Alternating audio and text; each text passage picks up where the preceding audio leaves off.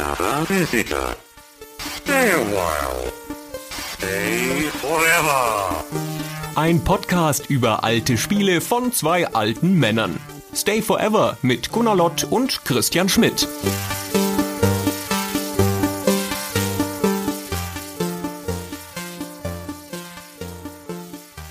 Hallo, liebe Hörer von Stay Forever. Hallo, Gunnar. Hallo Christian. Wir haben wieder mal unsere Unterstützer auf Patreon gefragt, was für ein Thema wir uns vornehmen sollen haben beschlossen, dass es wieder eine Lücke zu füllen gibt, denn in all den Jahren, wo wir jetzt hier schon über Spiele reden, hatten wir noch nie ein klassisches Shoot'em Up. Deswegen haben wir gefragt, welches wir nehmen sollen und der Gewinner war wenig überraschend, um ehrlich zu sein, R-Type und über das reden wir heute.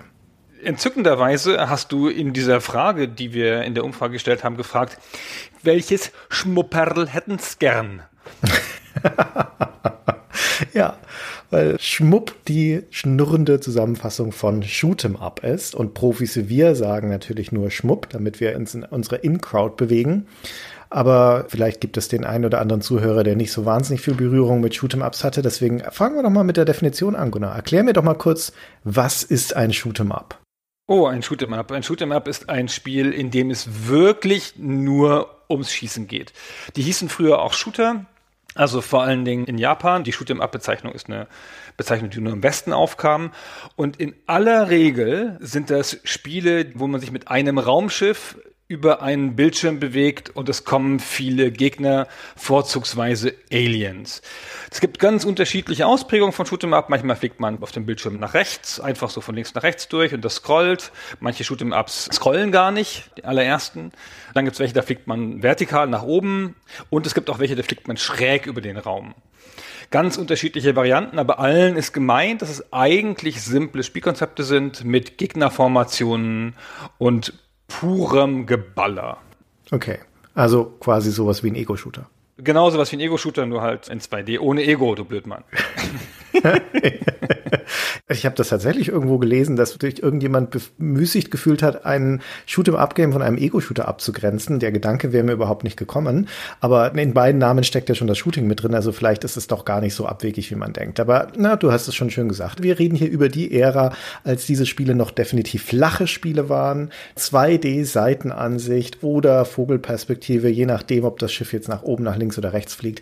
Aber so das, was du als definierendes Element in all den Spielen hast, ist, dass es eine Figur, meistens ein Raumschiff, Flugzeug oder sonst irgendwas gibt, wie du schon sagtest, dass sich über den Bildschirm bewegen kann, während dieser Bildschirm sich selbst bewegt. Also natürlich gibt es immer, wie in jedem Genre, Abwandlungen davon, aber in den allermeisten Spielen ist das definierende Element, dass das Level an dir vorbeiscrollt in einer stetigen Geschwindigkeit und deswegen immer neue Szenerie auf dich zukommt, als auch damit verbunden neue Gegner, Wellen.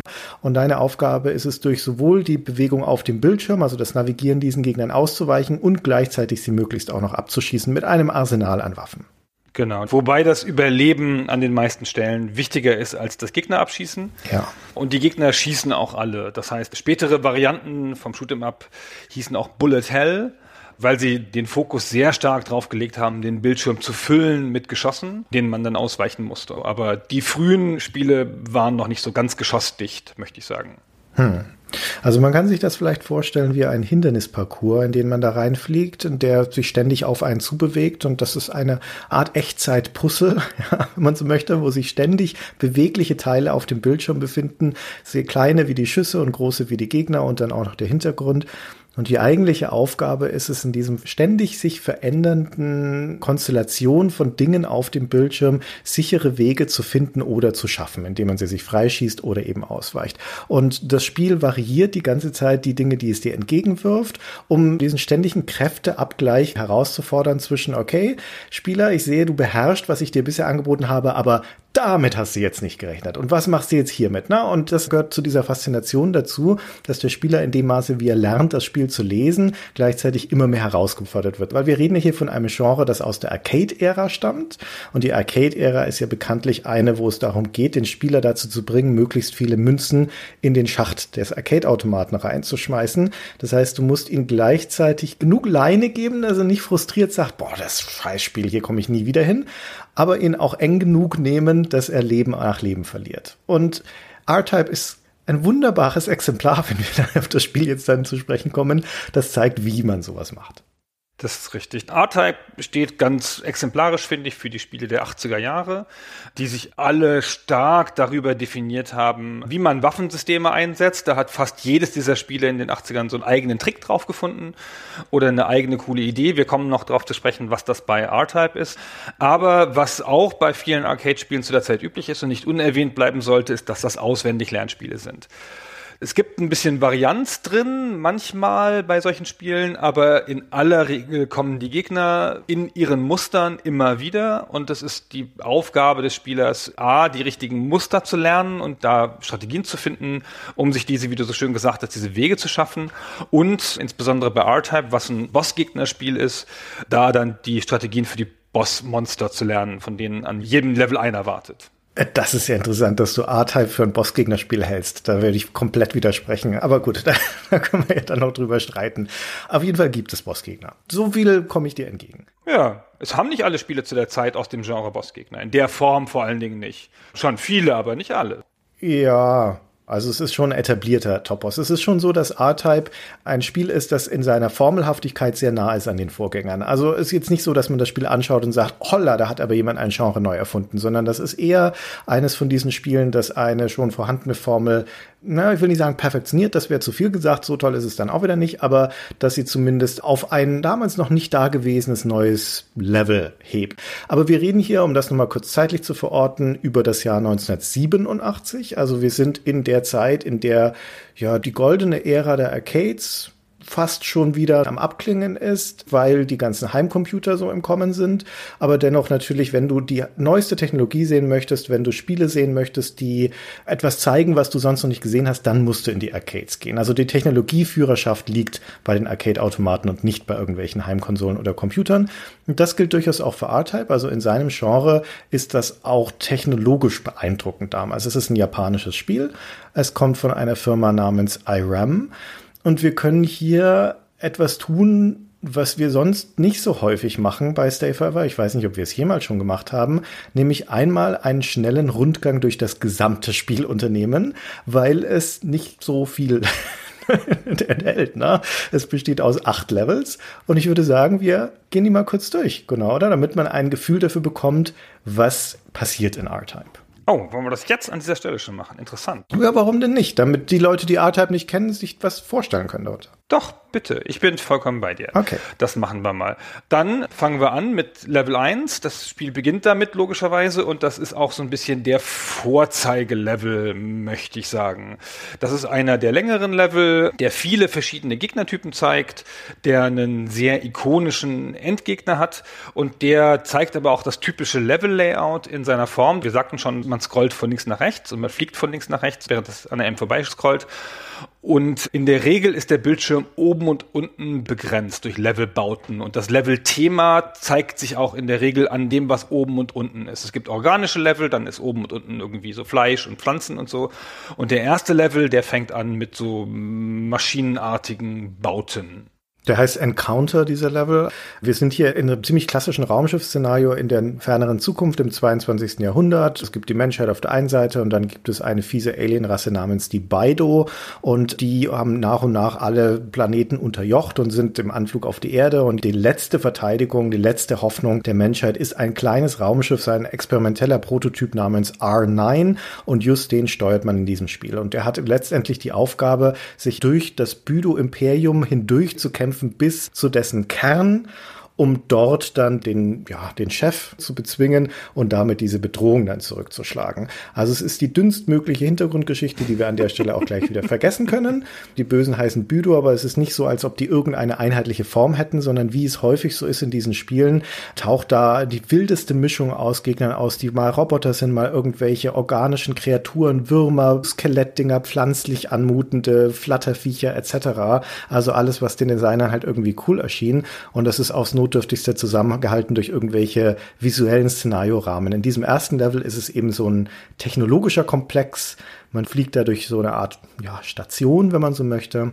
Und das war's. Und das ist, wie du schon sagtest, ne, ein Aufwärmlevel, der dient dazu, um zu zeigen, wie cool das Spiel ist. Das gehört noch zu diesem erweiterten Attract-Mode, wo das Spiel dem Spieler erstmal an den Haken nimmt. Das ist auch ein ziemlich einfaches Level. Da kommen relativ simple Gegnerwellen, alles immer von vorn. Du hast ein paar ganz coole Elemente wie so ein Ringgegner, der aus lauter Geschütztürmen besteht, die ringförmig angeordnet sind mit einer kleinen Lücke, dreht sich langsam und du musst dann da reinfliegen und die von innen zerstören. Also ist alles nicht so anspruchsvoll, aber schon ziemlich cool und das Spiel zeigt einfach, was es drauf hat. Ich finde dieser Ringgegner, den du da nennst, das ist eins der cooleren Elemente dieses Levels und das zeigt auch ein paar Sachen, die für dieses Spiel typisch sind und die mich damals so beeindruckt haben, als ich das in der Arcade gespielt habe. Ich habe nämlich die C64-Version gar nicht gespielt, habe ich beim Kramen in meinem Gedächtnis rausgefunden, obwohl das sicherlich die Version ist, mit der das die meisten Leute in Deutschland kennengelernt haben. Und ich finde, was das Spiel für mich ausgemacht hat, war so ein bisschen die Größe der Gegner und des Szenarios, weil ich hatte davor Gradius gespielt und Gradius hat auch große Gegner am Ende und so, aber Gradius ist viel mehr ein Spiel, wo der Bildschirm relativ leer ist und viele Geschosse fliegen und viele kleine Gegner wuseln um dich rum. Mhm. Und was mir hier spezifisch aufgefallen ist, was im späteren Levels noch stärker kommt, aber was hier erstmals deutlich wird, ist dieses in engen Fliegen, das mit dem eigenen Raumschiff verzögern gegen das Scrolling, um sich so durchzufädeln zwischen bestimmten Sachen, während sich große Gegner um einen rumbewegen. Später kommen ja noch so Schlangen.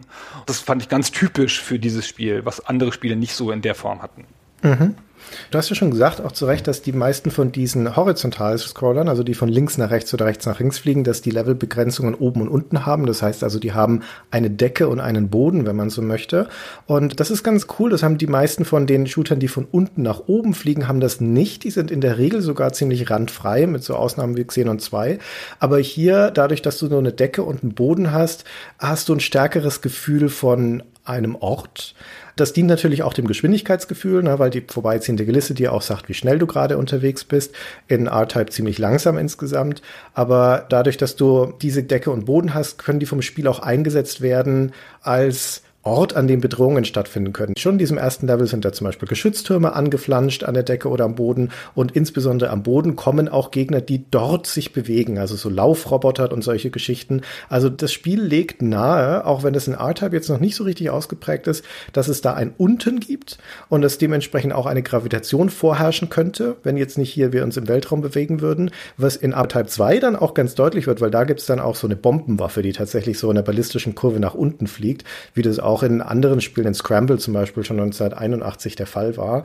Also generell finde ich, dass sich diese Horizontal-Shooter ein bisschen besser dafür eignen, um so einen Ort herzustellen und damit dann auch eben zu spielen mit dieser Beziehung zwischen dem Hintergrund, der Decke und dem Boden und dem Vordergrund, also dem Raum, in dem du dich bewegst und damit auch so Strukturen abzubilden, wie zum Beispiel diesen geschützten Ringkreisel, der ja irgend so ein Zwischending ist zwischen Hintergrund und Vordergrund. Richtig. Ich finde, die Sidescroller stellen leichte Orte dar und R-Type nutzt das ja weitlich aus, wohingegen die Scroller, wo du halt horizontal fliegst, eher welche sind, wo du über eine Landschaft fliegst, so wie in wie heißt das Spiel nochmal? Wie 1942 zum Beispiel. 1942, das meinte ich genau, ja. Wo du dann halt über das Meer fliegst und über Flugzeugträger hinweg und abschießt und so. Das ist eine ganz andere Art von Metapher. Also hier hast du ja die Oben- und Untenbegrenzung, gegen die du übrigens auch fliegen kannst. Ja, die begrenzt das auch wirklich. Die ist tödlich, ja. Ja, du kannst da nicht oben gegendotzen oder abprallen, sondern du bist dann halt hin. Wohingegen ja du bei den horizontalen Scrollern einfach gegen den Rand fliegen kannst, ohne dass es was macht in aller Regel. Und das ist dann eher so, dass da noch Gegner rauskommen aus dem Rand, dass das noch irgendwie eine Gefahrenzone ist. Mhm. Genau, aber bleiben wir hier im Level. Wenn wir den Ring durchflogen haben, der hat eine verwundbare Stelle, die man aber nur von innen treffen kann, auch wirklich ein ganz hübscher Gegner. Und dann, wenn man die eine verwundbare Stelle trifft, dann löst sich der gesamte Ring auf. Auch grafisch schön dargestellt, der explodiert nacheinander. Dann kann man ja schon fast über den Endgegner reden hier an der Stelle. Genau, das ist der Dob Karatops, der ikonische Endgegner der R-Type-Serie, der den größten Wiedererkennungswert hat, schon allein deswegen, weil der der Endgegner ist, den die meisten Spieler auch wirklich gesehen haben dürften. Das wird nach hinten hin ja dann immer ungewöhnlicher, ja. weil die musst du ja dann erstmal erreichen. Aber den hier sieht wirklich jeder, weil man muss sich schon doof anstellen, um in diesem ersten Level zu scheitern, zumal weil du ja mehrere Leben hast. Und der Endgegner an sich, das ist dieses riesige ein bisschen embryonartig aussehende Alien, das so auch wie so einen gigaartigen Alienschädel hat, nur dass es halt nicht schwarz ist, sondern eher in so einem rauen Orangeton mit mechanischen Elementen, also wie so ein Biomechanoid und das unten dann in einen langen Gliederschwanz mündet, das wie so eine Tentakelpeitsche über den Bildschirm schwingt und versucht, das Raumschiff zu treffen. Und dieser Dopkeratops, der ist wie an die Rückwand des Bildschirms gekettet mit so mechanischen Drähten. Und ab und zu bricht ihm aus dem Bauch eine kleinere Kreatur heraus, ein Kopf, der dann eine Salve von Feuerbällen auf das Raumschiff feuert.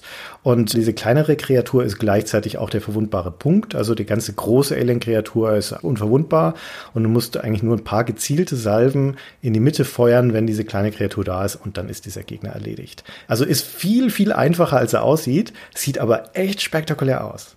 Ja, er sieht sensationell aus. Hat auch noch vier große so Augen. Die sitzen an diesen Fesseln, glaube ich. Die sitzen gar nicht an ihm selber. Und wenn du die abschießt oder eine gewisse Zeit vergeht, dann löst er sich aus diesen Fesseln und kommt auf dich zu. Weil das ist nämlich, finde ich, das Besondere, dass der relativ gefahrlos ist, weil er diesen Gliederschwanz hat, mit dem er nach dir schlägt, aber dich nicht erreichen kann, wenn du am hinteren Teil bleibst.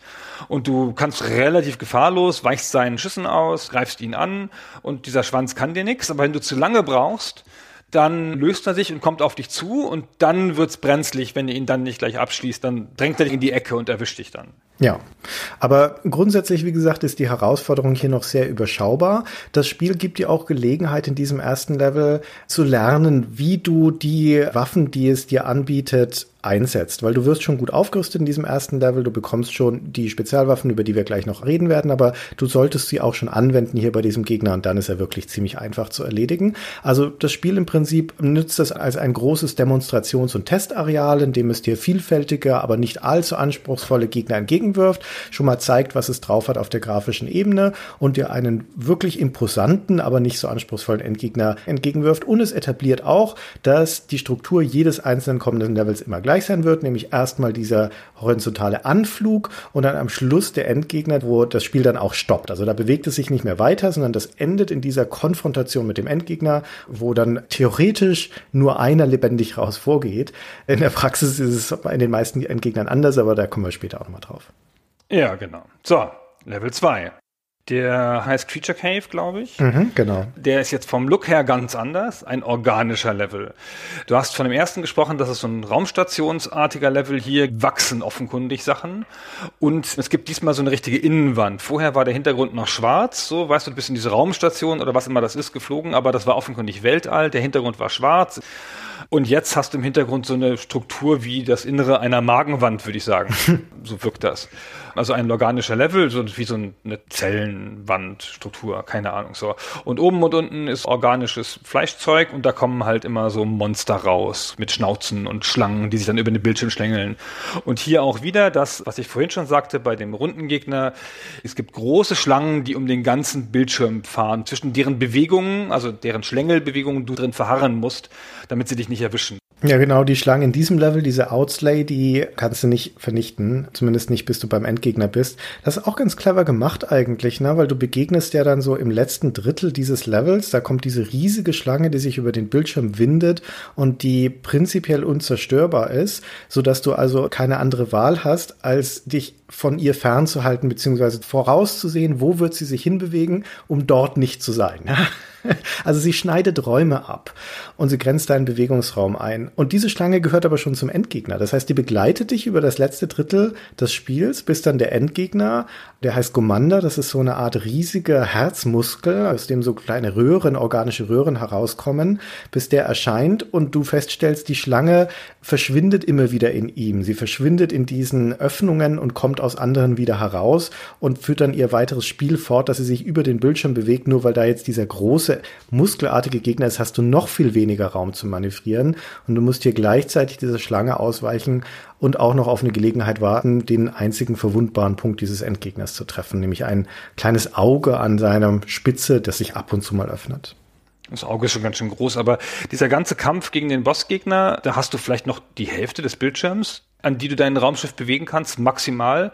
Und den Rest füllt der Gegner schon physisch aus. Vor allen Dingen mit dieser Schlange, die sich da noch bewegt. Und das ist das, was in diesem Spiel so typisch ist, dass es dir diesen Raum so stark nimmt. Ja? Und dass es halt große Formationen von Sprites später noch in deinen Raum bewegt und dich dazu zwingt, dem auszuweichen. Und du kannst nicht immer alles nur abschießen, sondern du musst auch diesen großen Strukturen ausweichen. Mhm. Was das Spiel auch macht in dem ersten Level, in dem zweiten Level, in denen die jetzt dann noch folgen, ist, dass es dir behutsam, möchte ich fast sagen, also zumindest sukzessive, auch zeigt, dass die Bedrohungen von immer mehr Seiten kommen können. Denn während das erste Level fast ausschließlich von vorne die Bedrohung dir entgegenschickt, ist es im zweiten Level dann auch von den Seiten, also von oben und von unten, weil sich diese Kreaturen, die auch wie so ja, zombieartige Biomechanoiden aussehen, denen irgendwie die Beine ausgerissen wurden und die jetzt da über den Bildschirm krabbeln, die kommen diagonal von oben und unten. Also du musst jetzt auch noch auf andere Orte aufpassen und im vierten Level dann kommen sie auch noch massiv von hinten, die Gegner. Also ab dann ist klar etabliert, du hast hier keinen sicheren Fokus, auf den du dich konzentrieren kannst, sondern prinzipiell können die Bedrohungen von allen Seiten kommen und auch die Linearität geht verloren. Ja, wo im ersten Level sich die Gegner in der Regel noch von links nach rechts bewegen, also an dir vorbei mit vielleicht so ein bisschen Flugbewegungen und wo sie sich im zweiten Level zwar aus anderen Achsen, aber immer noch relativ vorausschaubar bewegen, kommt dann spätestens mit dieser Outslace-Schlange das Prinzip rein, dass die Bewegung erratisch sein kann. Also schwerer vorhersehbar und das prinzipiell dann also auch die Reaktionsfähigkeit, sich schnell einstellen zu können auf eine verändernde Situation, ein ganz essentielles Spielelement ist. Hier hatte ich das erste Mal in so einem Spiel das Gefühl, also im ersten Level ist ja klar, die Gegner greifen dich an, auch wenn sie in Formationen fliegen und nicht auf dich zusteuern. Du hast irgendwie das Gefühl durch diese Links-Rechts-Konstellation, dass die dir ans Leder wollen. Und hier hatte ich so ein bisschen das Gefühl, hier bin ich irgendwo, wo ich nicht sein darf, in einem Magen oder sonst irgendwo. Und hier passieren so Prozesse und ich muss dem nur ausweichen. Ich bin hier gar nicht gefragt und niemand will was von mir. Die zermalmen mich nur, wenn sie zufällig durch mich durchschlängeln. Also ist natürlich nicht so klar, weil sie auch auf einen reagieren und sie schießen ja auch und sowas, aber trotzdem habe ich das Gefühl, dass man so ein fremder Gast ist an ungebetenem Ort. Das stimmt. Man kommt trotzdem immer noch ganz gut durch das Level durch, vor allen Dingen, weil es auch ganz gut lernbar ist. Also die Bewegungen dieser Outslay-Schlange, die sind zwar auf den ersten Blick schwer vorhersehbar, sie sind aber immer die gleichen. Das heißt, wenn du dieses Level zwei, drei, viermal spielst, dann siehst du, dass sich diese Schlange immer auf dem vordefinierten Pfad bewegt und du kannst deswegen ganz gut auswendig lernen, zumindest, wenn schon nicht vorhersehen, wo sie sich hinbewegen wird. Aber um ehrlich zu sein, kann man das auch noch ganz gut on the fly meistern. Also beim ersten Mal einfach durch Schauen und schnelles Reagieren. Ich finde, hier wird eine Sache absichtlich oder unabsichtlich eingeführt, die später noch ein paar Mal zum Tragen kommt und die was damit zu tun hat, dass es so wichtig ist, wo am Bildschirm du dich versteckst oder wo am Bildschirm du stehen bleibst und dich gegen das Scrollen bewegst. Und wenn der Bossgegner erreicht ist, scrollt das Spiel ja nicht mehr, dann bist du in einem statischen Bildschirm, das war beim ersten auch schon so. Und dann gibt es sichere Punkte an vielen Stellen, wo du dich hinstellen kannst und wo sie dir nichts tun können. Das kommt später auch noch ein paar Mal vor. Also bei dem Gegner hier ist es ziemlich deutlich, da gibt es mehrere sogar. Ich weiß nicht, ob das Absicht ist, um dem Spieler Gelegenheit zu geben, sich da auszuruhen oder so, oder ob das einfach ein Designfehler ist und eigentlich wollten sie, dass der Spieler in Bewegung bleibt. Weil eigentlich ist der Gegner sehr leicht lösbar, wenn du es erstmal gefunden hast. Ich würde akzeptieren zu sagen, beim ersten Endgegner vielleicht auch noch beim zweiten ist es Absicht, weil du diese sicheren Stellen ja auch überhaupt erstmal identifizieren musst. Und die sind nicht unbedingt offensichtlich. Also da gehört es möglicherweise auch noch zur Belohnung mit dazu zu sagen, okay, wenn du einen Ort findest, wo du dich da reinquetschen kannst, ist ja auch nicht ganz risikoarm, ne? weil du wirst ja sofort zerstört, wenn du einen Gegner touchierst. Also du musst da halt auch ordentlich manövrieren. Dann sei es so, dann hast du dir das auch verdient. Das ist aber bei vielen Endgegnern später auch noch möglich und da wird es irgendwann schlechtes Design. Angesichts dessen, was das Spiel hier sonst so abfordert in den Levels, ist es antiklimaktisch und fast schon trivial, wenn du beim Endgegner dann einen sicheren Raum findest. Das dürfte nicht sein. Aber das ist ein grundsätzlicher Designfehler, das stimmt, weil ich glaube, das liegt daran, dass durch die Scrollbewegung, dass es so leicht ist, den Spieler in bestimmte Richtungen zu drängen. Das setzt ja auch dann die Architekturen in späteren Levels so ein, dass die Architektur dir entgegenkommt und du dem ausweichen musst. Und sobald es nicht mehr scrollt, wird es deutlich einfacher. Da muss es dir schon echt was auffahren. Naja, also Raum und Enge haben wir nun ja schon zu Genüge etabliert, sind wichtige Fassadstücke, mit denen das Spiel spielt. Und das wird nirgendwo deutlicher als im dritten Level, was das ist, das mit Sicherheit sich am stärksten eingebrannt hat in das kollektive Gedächtnis der Spielerschaft und vor allem der Shoot'em-Up-Spieler. Das ist das Wow-Level. Das ist das, wo auch ich, der die C64-Fassung damals gespielt hat, die ja ein schwacher Abklatsch von dem ist, was du in der Arcade gesehen hast, wo wir auch damals davor saßen, dachten, Wahnsinn, das haben wir in der Form noch nicht gesehen. Und beim C64 ist es echt längst, längst nicht so beeindruckend wie in der Arcade. Und zwar besteht dieses ganze Level nur aus einem riesigen Raumschiff, ein einziger Bosskampf, wenn man so möchte, ein mehrere Bildschirm großes Raumschiff, um das man sich herum bewegt und das in langsamen Bewegungen von vorne nach hinten und oben und unten fliegt und versucht damit auch dich gegen die Levelbegrenzung zu quetschen. Also dieses Raumschiff, das generell natürlich stark bewaffnet ist und mit Bordkanonen, Geschütztürmen auf dich schießt, das auch Strahlentriebwerkdüsen hat, die riesige Energiestrahlen in deine Richtung schicken und so weiter. Also das ist sehr wehrhaft. Das sprengt auch Teile von sich ab, die dann als Art Weltraumschrott in deine Flugbahn driften. Also da ist ordentlich was los, aber zu allem Überfluss nimmt dieses gigantische Raumschiff dir auch noch den Platz auf dem Bildschirm weg und versucht dich zu zerquetschen, sodass dass du dich also auch in die Lücken pressen musst, die dir dann noch bleiben zwischen der Levelbegrenzung und dem Schiff. Genau. Und es hat so eine gebogene Form wie so eine Schlange so ein bisschen mit Zacken an allen Ecken und Enden und es schießt wie die Hölle. Und es fängt so an, dass er das ja nicht ahnt, dass das ein Raumschiff ist. Ja, du fliegst dem entgegen und du näherst dich dem von hinten. Ja, und dann fliegst du gegen die Triebwerke. Und das ist die erste Gefahr, dass du in diese Triebwerke kommst und dann schießt du die ab und dann dämmert es dir, dass es hier ein einziges riesiges Raumschiff ist, um das du herumfliegen musst. Und das ist in der Tat, wenn man sagen würde, welches der spektakulärste oder tollste oder aufregendste Level ist, dann ist das der. Also definitiv der visuell spektakulärste und der überraschendste in seiner Gestaltung, weil sowas in der Form hatte man vorher noch nicht gesehen. Also wie gesagt, es passt sehr gut und das musste das, das Spiel etabliert, aber es ist auch wieder insofern eine interessante Variation, weil es auch mit einer Shoot'em-up-Konvention bricht, nämlich dass während du durch diese Levels fliegst, Gegner irgendwo erscheinen und auf dich einfliegen und das zunehmend erratisch werden kann. Wie gesagt, die können dann auch von den Seiten kommen, von hinten kommen und so weiter. Hier bei diesem Raumschiff gibt es ein paar fliegende Gegner, die über den Bildschirm huschen, ein paar weniger, aber ansonsten ist die gesamte Bedrohung von Anfang an da. Und sie ist stationär und fest an diesem Raumschiff. Also es gibt hier keine Überraschungen in dem Sinne, dass irgendetwas den Bildschirm betritt, sondern das ist schon da und du fliegst halt diesem Raumschiff vorbei. Also du siehst es nicht komplett, aber du weißt, alle Bedrohung geht von dem Raumschiff aus und alle Bedrohung ist auch fest an diesem Raumschiff angebracht. Und das ist auch eine interessante Variante. Das ist ganz schön super. Das sperrt dir auch mit anderen Triebwerken noch die Wege ab und sowas. Ja, es setzt voll auf das Konzept des Raums. Und auch da wieder, dir bleibt oben ein bisschen Platz und unten ein bisschen Platz und es bewegt sich in diese Plätze selber noch rein. Das heißt, sagen wir mal, du fliegst oben und dann kommt es dir entgegen, dann musst du dich wirklich in so eine Ausbuchtung des Raumschiffs drängen, damit es dich nicht zerquetscht. Und dabei musst du noch dann halt die Geschütztürme abschießen und so, damit dir nichts passiert. Und das ist ganz schön abgefahren. So ein bisschen wie so ein Todessternanflug eher, weil das dieses Riesending ist. Also es ist mit großem Abstand, finde ich, das befriedigendste Level in R-Type, nicht unbedingt das herausforderndste, aber das befriedigendste. Und zwar deswegen, weil wie du vorhin schon zu Recht gesagt hast, viele von den Levels sind ja eigentlich eher so ein Hindernisparcours, wo es eher ums Überleben und Durchkommen geht, als ums Abschießen der Gegner. Wenn du richtig gut bist, nimmst du natürlich so viele wie möglich mit, aber eigentlich ist es schon eine gelungene Herausforderung, wenn du überhaupt zum Bossgegner kommst, ohne zu sterben. Und deswegen ist es in den meisten Levels auch so, dass ein guter Teil der Gegner, die über den Bildschirm rasen, dass die den auch wieder verlassen, ohne dass du sie zerstört hast. Hier zerlegst du sukzessive dieses riesige Raumschiff. Du räumst es wirklich komplett ab. Und das Spiel visualisiert das ja auch. Nicht nur, dass du diese ganzen Geschütze abräumst auf dem Raumschiff, sondern du zerstörst auch Teile davon. Du sprengst die Triebwerke ab, Teile von dieser Außenhülle platzen ab, beziehungsweise wechseln die Textur, sodass sie auf einmal zerstört sind. Du arbeitest dich von hinten nach vorne durch und schrottest dieses Raumschiff bis es am Ende wirklich komplett abgeräumt ist. Und das ist dermaßen befriedigend. Das ist einfach klasse, diesen Gegner so zu zerlegen. Also wie viel von dem Gegner auch zerstörbar ist. Ja. ja. Der Korpus des Raumschiffs ist unverwundbar. Und da kannst du auch gegenfliegen. Aber so viele, keine Ahnung, wenn du so einen Teil des Raumschiffs siehst, dann sind da vielleicht zwölf Objekte dran oder sowas. Und die kannst du alle abschießen und manche gehen noch in verschiedenen Stadien kaputt. Und das ist ganz schön fett. Du hast, obwohl du so machtlos bist gegen dieses Riesenraumschiff, da auch ein starkes Machtgefühl, ja, wenn du mal richtig ein bisschen was abräumst von dem Ding. Genau. Es gibt in diesem Level jetzt keinen Boss per se, denn das Raumschiff ist der Boss. Das hat natürlich dann am Schluss noch ein Element, also auch so eine Art von Auge, das dann das Ding ist, was man am Ende besiegen muss, aber das ist einfach ein Teil des Raumschiffs.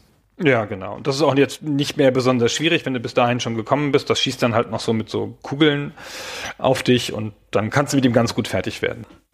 Okay, Level 4? Level 4 ist ganz schräg. Das ist auch ein Level, den ich so noch nirgendwo gesehen habe, weil der Level 4, der ist voll. Wir sprachen über Wege und über Räume. Dieser Level ist gefüllt mit so grünen Punkten und du musst dir diese Punkte aus dem Weg schießen, um einen Weg durch das Level zu bahnen. Und das ist ziemlich spektakulär. Auf eine sehr unangenehme und anstrengende Art. Ja, also du musst dir den Weg wirklich selber schaffen. Die Gegner können dann doch schon durchfliegen, so, das ist ein bisschen unfair. Und manche Gegner können aber auch nicht durch, die sind dann eingesperrt in diesen, sind so kleine Nester oder Räume in diesem grünen Zeug und du schießt dir das halt durch. Ja, das ist ein Teil von diesem Level, das, was du gerade beschreibst, das dann gefüllt ist mit diesen grünen Punkten und wo man sich durchschießt. Und der größere Teil davon ist dann schon offener Raum. Also ich sage offen in Anführungszeichen, weil was das Spiel hier macht, es nimmt diesen Gedanken von offenem Raum und geschlossenen Raum und sicherem Raum und unsicheren Raum und treibt es noch eine Stufe höher, wo bisher der Gedanke immer war, dass die Levelbegrenzungen oben und unten zwar mehr oder weniger statisch sind und vorhersehbar halt über den Bildschirm scrollen und dann die Gegner im Prinzip die beweglichen Hindernisse sind, gibt es jetzt einen Gegnertyp, Cytrons heißen die, die ziehen Linien hinter sich her diese grünen Punkte. Und am Anfang des Levels machen sie das in gerader Linie und später fliegen sie dann auch Kurvenbahnen und hinterlassen hinter sich diese Spur wie so einen Spinnenfaden, der aus so grünen Eiern besteht und die sind tödliche Hindernisse. Die sind zwar mit einem Schuss zerstört, ne, die sind auch schnell wieder abgeräumt, aber wenn dann mehrere von diesen Sidetrans über den Bildschirm fliegen, wird ständig dein verfügbarer Raum beschnitten. Also du wirst ständig eingekastelt, als ob von links und rechts irgendwelche Leute Zäune um dich rumziehen und du musst dich dann da wieder rauskämpfen und in Anbetracht Anbetracht der Tatsache, dass es genügend andere Gegner gibt, die insbesondere von hinten jetzt kommen in diesem Level und auch von unten, also wieder so bodenlaufende Gegner, musst du trotzdem natürlich auch ständig darauf achten, dass du deren Schüssen ausweichst oder den auf dich zufliegenden Gegnern, während gleichzeitig dein Bewegungsraum eingeschränkt ist. Und das sorgt für eine enorme Herausforderung. Ja, stimmt. Ich habe in meinem Beeindrucktsein von den grünen Punkten genau den Anfang nicht beschrieben. Der Endgegner in dem Level ist dann wieder ein Raumschiff. Wir sind jetzt wieder in so einer Art Weltraumsituation. Waren wir beim Raumschiff vorher auch schon. Ne? Man hatte wieder den schwarzen Hintergrund, also das ist kein organischer Level. Und der Endgegner ist eine Art großes Raumschiff, das sich in drei Raumschiffe zerteilen kann, die dann auch wieder über den Bildschirm fliegen, versuchen dich zu treffen und natürlich auch auf dich schießen. Den fand ich ziemlich schwierig beim ersten Mal. Ja, also die Zeit der anspruchsloseren Gegner ist da jetzt vorbei. Ich meine, spielinhaltlich schon längst, das ist schon eine ziemliche Herausforderung, dieses Level. Und der Endgegner ist auch der erste anspruchsvollere hier, der Compiler, der sich so dreiteilen kann. Aber immer noch ganz gut machbar, da kommen dann schon noch andere Sachen später. Also man hat ja vorher tendenziell auch gelernt, dass Endgegner schon mal so statisch sein können, ja, und dass man sich mit denen so ein bisschen arrangieren kann. Und der hier bewegt sich halt über den Platz. Und das fand ich schon stressig an der Stelle, so weil du dich jetzt bewegen musst. Ich glaube, es gibt da keine gute Stelle, wo man sich zum Beispiel parken kann oder wo man sich hinsetzen kann und warten kann oder so. Und der bewegt sich jetzt auf dich zu stärker. Viele Sachen bewegen sich unabhängig von dir, ne? die Schlangen zum Beispiel. Und hier dieser Endgegner, der will dir den Bildschirm zumachen. Der bewegt sich auf dich zu direkt. Ja, man bemerkt schon sehr deutlich auch in den normalen Shooter-Passagen, was für einen Unterschied es macht, ob die Gegner einfach nur ihre vordefinierte Formation abfliegen, also ihren Pfad über den Bildschirm nehmen, oder ob sie zu einem gewissen Grade oder sogar vollständig zielsuchend sind, das heißt sich auf dich hin orientieren. Das gilt auch für die Schüsse übrigens, ja, weil die Gegner auch manche Schüsse einfach in ihrer Flugbahn feuern und andere feuern sie gezielt auf dich. Und sobald das zweite der Fall ist, ist es sobald ein erratisches Element dadurch reinkommt, dass sich die Gegner an dein deiner Position im Raum orientieren, die ja bei jedem Spiel irgendwie anders sein kann. Du wirst, wirst in den seltensten Fällen genau im gleichen Stelle, im gleichen Moment, im gleichen Spiel sein, ist natürlich auch die Berechenbarkeit etwas schwieriger. Darauf kann man sich immer noch ganz gut einstellen, aber grundsätzlich sind die Gegner, die auf dich sich zu bewegen, enorm viel nerviger als die anderen Gegner, die berechenbar fliegen, weil man ihnen viel besser ausweichen kann. Du kannst dich ja auch schlecht schützen vor den Gegnern, die auf dich zufliegen. Wenn du einfach nur stehen bleibst, dann treffen die dich. Du musst ja weg vor ihnen. Genau, ja, du musst den wenigen Raum ausnutzen. Naja, gut, Level 5. Ja, wir sind jetzt bei der Hälfte des Spiels angekommen. Das hat schon ordentlich angezogen an der Schwierigkeitsgradschraube und hat uns schon diverses entgegengeworfen. Jetzt kommt mit Level 5 eine Art Durchatempause, weil im Vergleich zu dem vorherigen Level ist es weniger anspruchsvoll. Ist immer noch im Verhältnis zu sehen, aber hier passiert jetzt ein bisschen weniger. Du hattest vorhin gesagt, das Level 2 erinnert dich an das Innere einer Magenwand. Das ist bei dem Level auch nochmal so. Das ist im Hintergrund lauter so rote, ja, Polypen, würde ich sagen, als würde man in irgendeinem organischen Gebilde sich bewegen und oben und unten ragen packen lauter so komische organische Stäbchen ins Bild. Also wir sind wieder ganz woanders. Das heißt The Den, dieses Level. Und das wird hauptsächlich dadurch charakterisiert, dass sich hier nun auch wieder große Riesenschlangen über den Bildschirm bewegen, die aber in diesem Fall nicht zum Endgegner gehören, sondern das sind wie so Gliederwürmer, die sich über den Bildschirm winden und wenn man deren Kopf abschießt, dann zerplatzt der Rest des Körpers und die Einzelteile fliegen in einer kreisförmigen Explosion über den Bildschirm, sodass man ihnen also auch noch ausweichen muss. Das ist ganz schön spektakulär, finde ich, zumal diesen Stäbchenwald, den du da beschreibst, der ja zum Hintergrund gehört. Und bislang waren die Hintergründe nicht sehr spektakulär. Diesmal ist der so gestaltet, dass es aussieht, als würde der 3D in die Ferne gehen. Mhm. Also einfach so gezeichnet. Und die Schlangen kommen manchmal aus bestimmten Stellen aus dem Hintergrund heraus, also aus dem vorderen Teil des Hintergrundes. Als wärst du jetzt wirklich in eher einem dreidimensionalen Raum. Die Schlangen sehen ganz schön super aus, auch wieder ne, große Schlangen, denen du entweder relativ okay ausweichen kannst oder schießt halt ihren Kopf ab. Also ein toller, spektakulärer Gegner, aber jetzt im Vergleich zum letzten Level eher ein leichteres Level. Also diese Schlangen, Schrägstrich Würmer sind spektakulär. Der Rest des Levels ist vergleichsweise überschaubar und es kommt halt Mengen von unterschiedlichen Gegnern auf dich zu und schießen und so weiter. Aber es gibt nicht mehr den ganz großen Aha-Effekt, bis man dann beim Endgegner ist. Der ist wieder etwas kurioser. Bellmite heißt der. Das ist so ein kleines mechanisches Gerät, das aber eingehüllt ist von einer Wolke aus organischen Bätzchen. Ich glaube, das ist der Fachbegriff dafür. Ja, und ein Teil dieser Bätzchen schießt immer in deine Richtung. Also die lösen sich von diesem Mutterschiff und schießen in deine Richtung und gleiten dann langsam wieder zurück auf diesen Ausgangspunkt. Und dadurch ist so, als würden ständig irgendwelche Bälle auf dich geworfen, die dann wieder zurückrollern. Und weil sich das voll auf dich orientiert und sich dieser Gegner auch noch über den Bildschirm bewegt, ist da nun echt gut was los und Raummanagement ist besonders wichtig. Also ständig in Bewegung bleiben, immer guten Abstand halten, auch Gegnermanagement, Bewegungsmanagement, ja, weil der bewegt sich auf dich zu in den meisten Fällen. Also zu schauen, wo möchtest du ihn eigentlich haben, so dass dir dann aber noch Raum zum Ausweichen bleibt.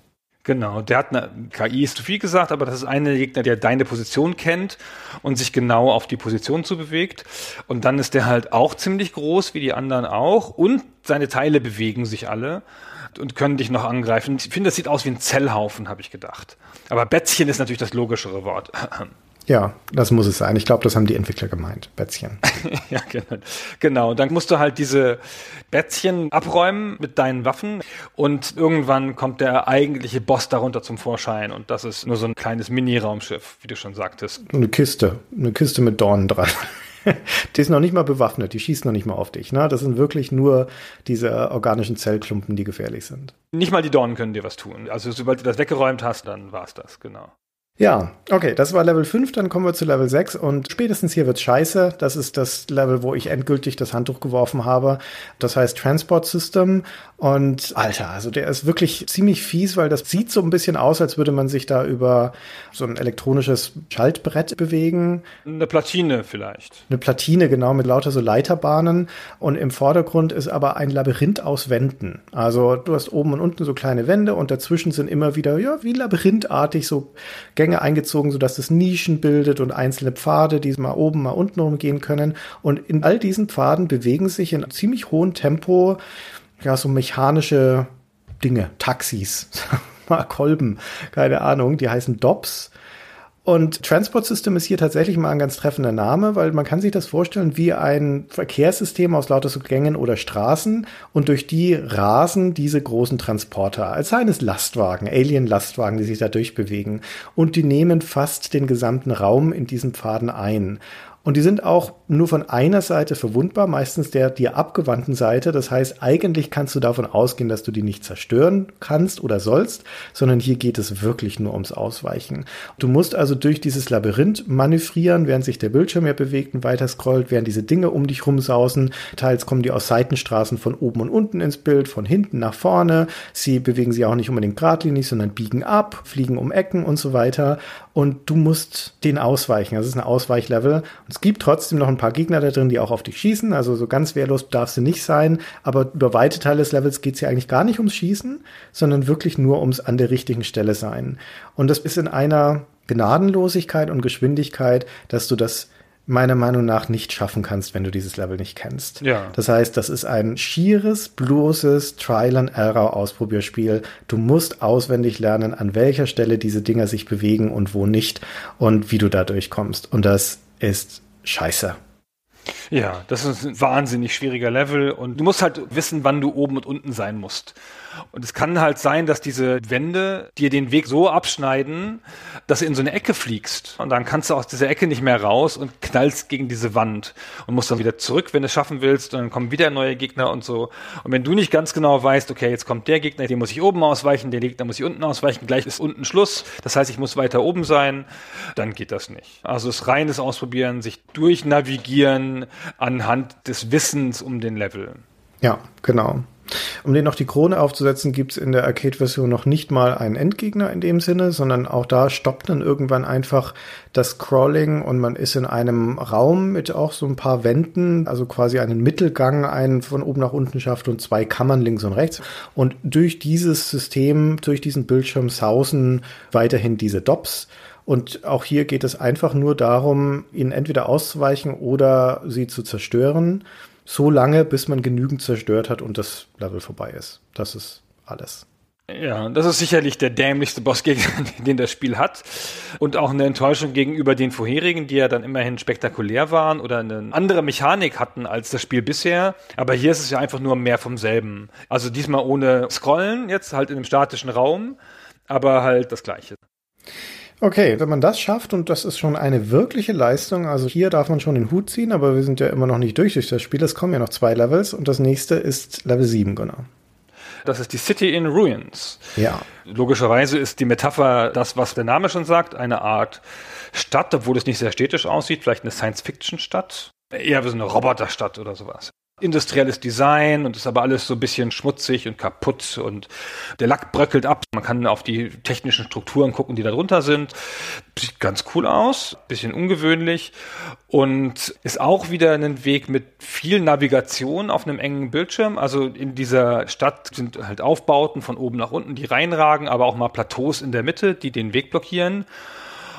Und diese Szenerie kann auch explodieren, macht dir da noch zusätzliche Schwierigkeiten und das ist der Level, wo sie von hinten kommen, wie die Hölle.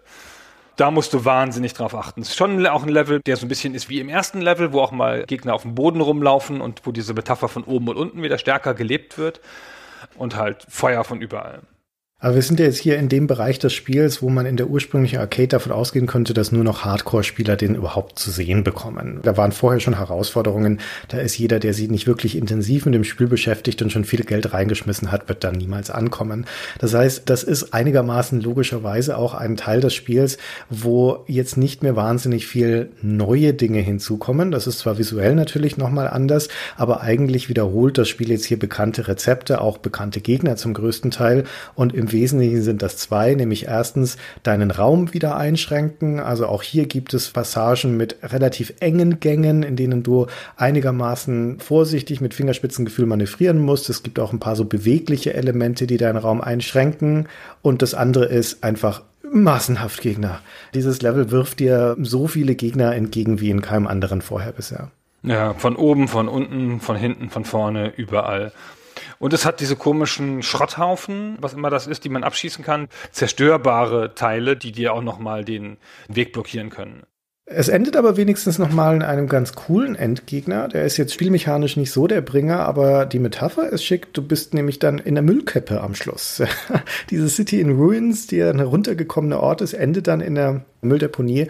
Und der obere Teil des Bildschirms besteht aus fünf großen Öffnungen, Röhren, aus denen die Teile der kaputten Raumschiffe rausprasseln und nach unten fallen, die du vorher kaputt geschossen hast. Also das ist der Gedanke hier, dass du hier im Prinzip das deponiert siehst, den ganzen Schrott, den du angerichtet hast vorher. Und das ist echt ganz nett.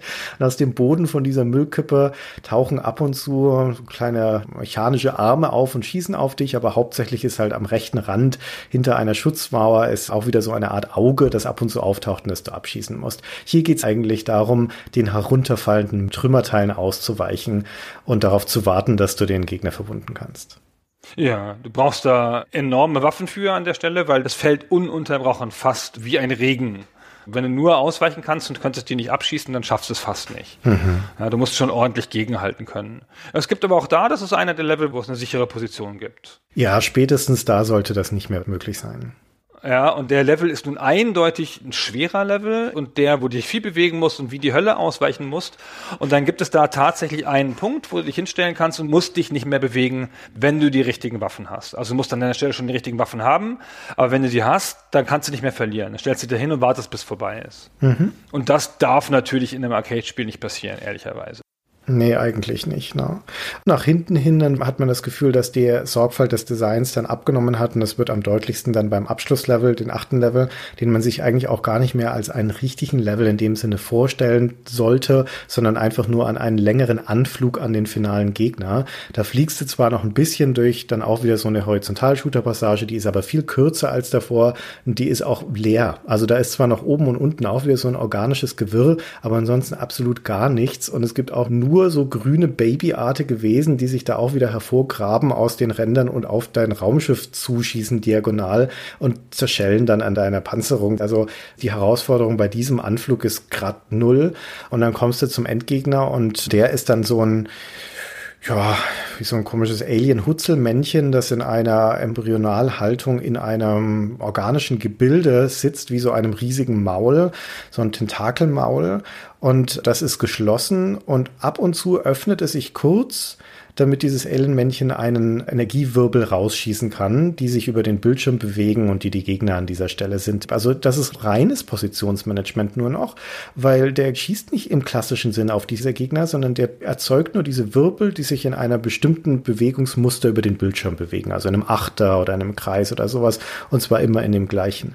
Und das ist ein rein taktischer Kampf hier, weil dieser Gegner, der öffnet seinen Mund genau dreimal, um so einen Wirbel rauszulassen.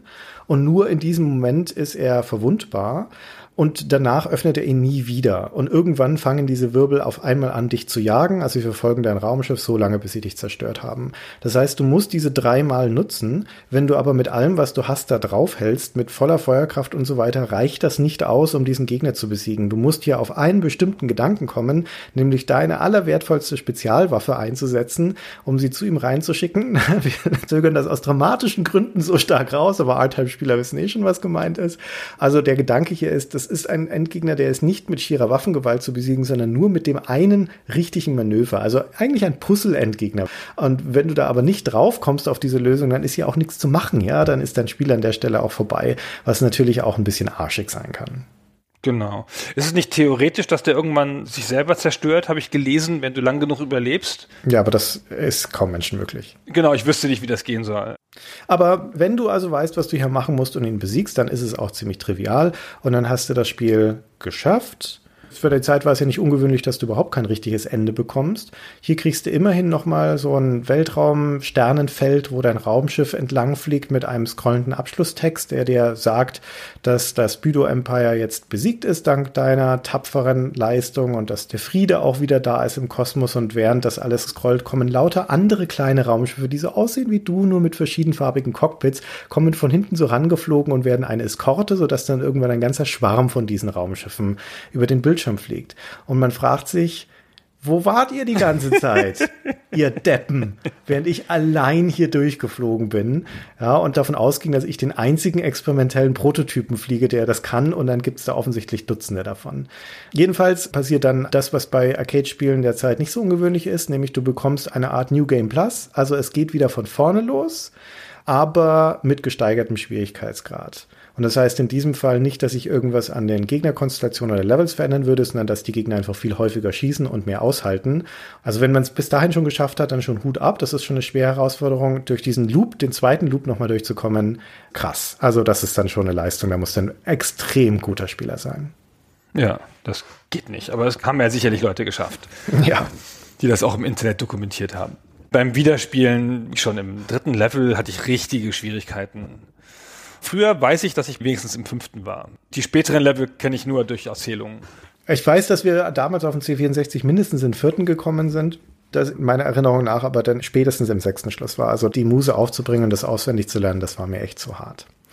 Naja, also das ist das Spiel in seiner Gänze und wer zumindest so ein bisschen Weltraumshooter kennt oder das Genre kennt, der hat jetzt eigentlich nichts Ungewöhnliches gehört. Das ist alles ziemlich formelhaft, ne, die typische Anflugphase mit Endgegner, das ganze Raummanagement, die unterschiedlichen Richtungen, aus denen das kommt und so weiter. Das heißt, wir haben ein paar originelle Dinge wie ne, diesen Level, der aus einem großen Schiff besteht und das ist generell eine sehr hübsche Präsentation, die wir nachher noch ein bisschen schildern müssen, aber es ist jetzt nicht so, als seien da schon irgendwelche große umwälzende Dinge passiert. Aber wir waren ja auf einer spielmechanischen Ebene noch nicht nämlich auf der Bewaffnung. Und da hattest du vorher schon angedeutet, das ist sowas, wo sich die Shooter jener Ära häufig auszeichnen, dass sie da ihren individuellen spielmechanischen Twist finden. Und jetzt kannst du erzählen, Gunnar, was ist der Twist bei R-Type? Also viele von diesen Spielen, da rüstest du deine Primärwaffe auf und die wird dann immer stärker.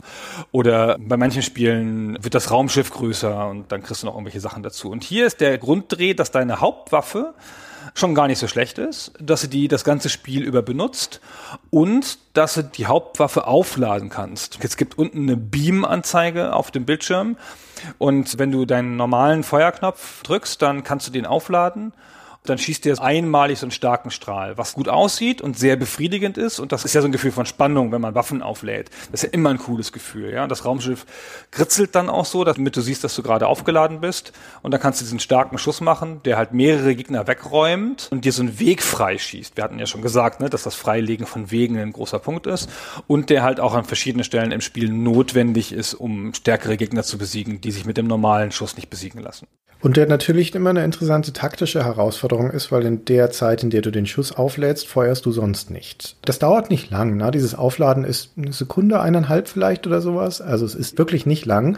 Aber in einem Spiel, das so schnell ist und wo so viel passiert auf dem Bildschirm wie bei R-Type, ist das natürlich trotzdem eine ziemlich lange Periode der Wehrlosigkeit. Deswegen will das immer gut abgewogen sein. Genau, das ist das eine. Das ist die Shot Weapon, die man aufladen kann, die Beam Weapon. Und dann gibt es noch The Force. Das ist eine kleine Kugel, die über den Bildschirm fliegt und an die du andocken kannst. Und total neues Element. Du kannst selber entscheiden, ob du die vorne oder hinten an dein Raumschiff andockst indem du halt von der Seite dran fliegst. Und dann klebt die da fest und die ist unzerstörbar. Das macht total viel aus, erstmal, weil du damit gegen Gegner fliegen kannst und kannst die damit rammen und dann gehen die kaputt. Und auch stärkere Gegner, die nicht mit einem Mal rammen kaputt gehen, werden dadurch zumindest geschwächt. Und damit kannst du zum Beispiel in einem Level, wo viel von hinten kommt oder so, kannst du dich gegen Feuer von hinten relativ unverwundbar machen und kannst es halt sozusagen als taktisches Element einsetzen. So, es absorbiert alle normalen Schüsse. Es gibt schon bestimmte Schüsse, die dann da durchgehen, was ärgerlich ist. Aber im Prinzip macht dich das erstmal safe.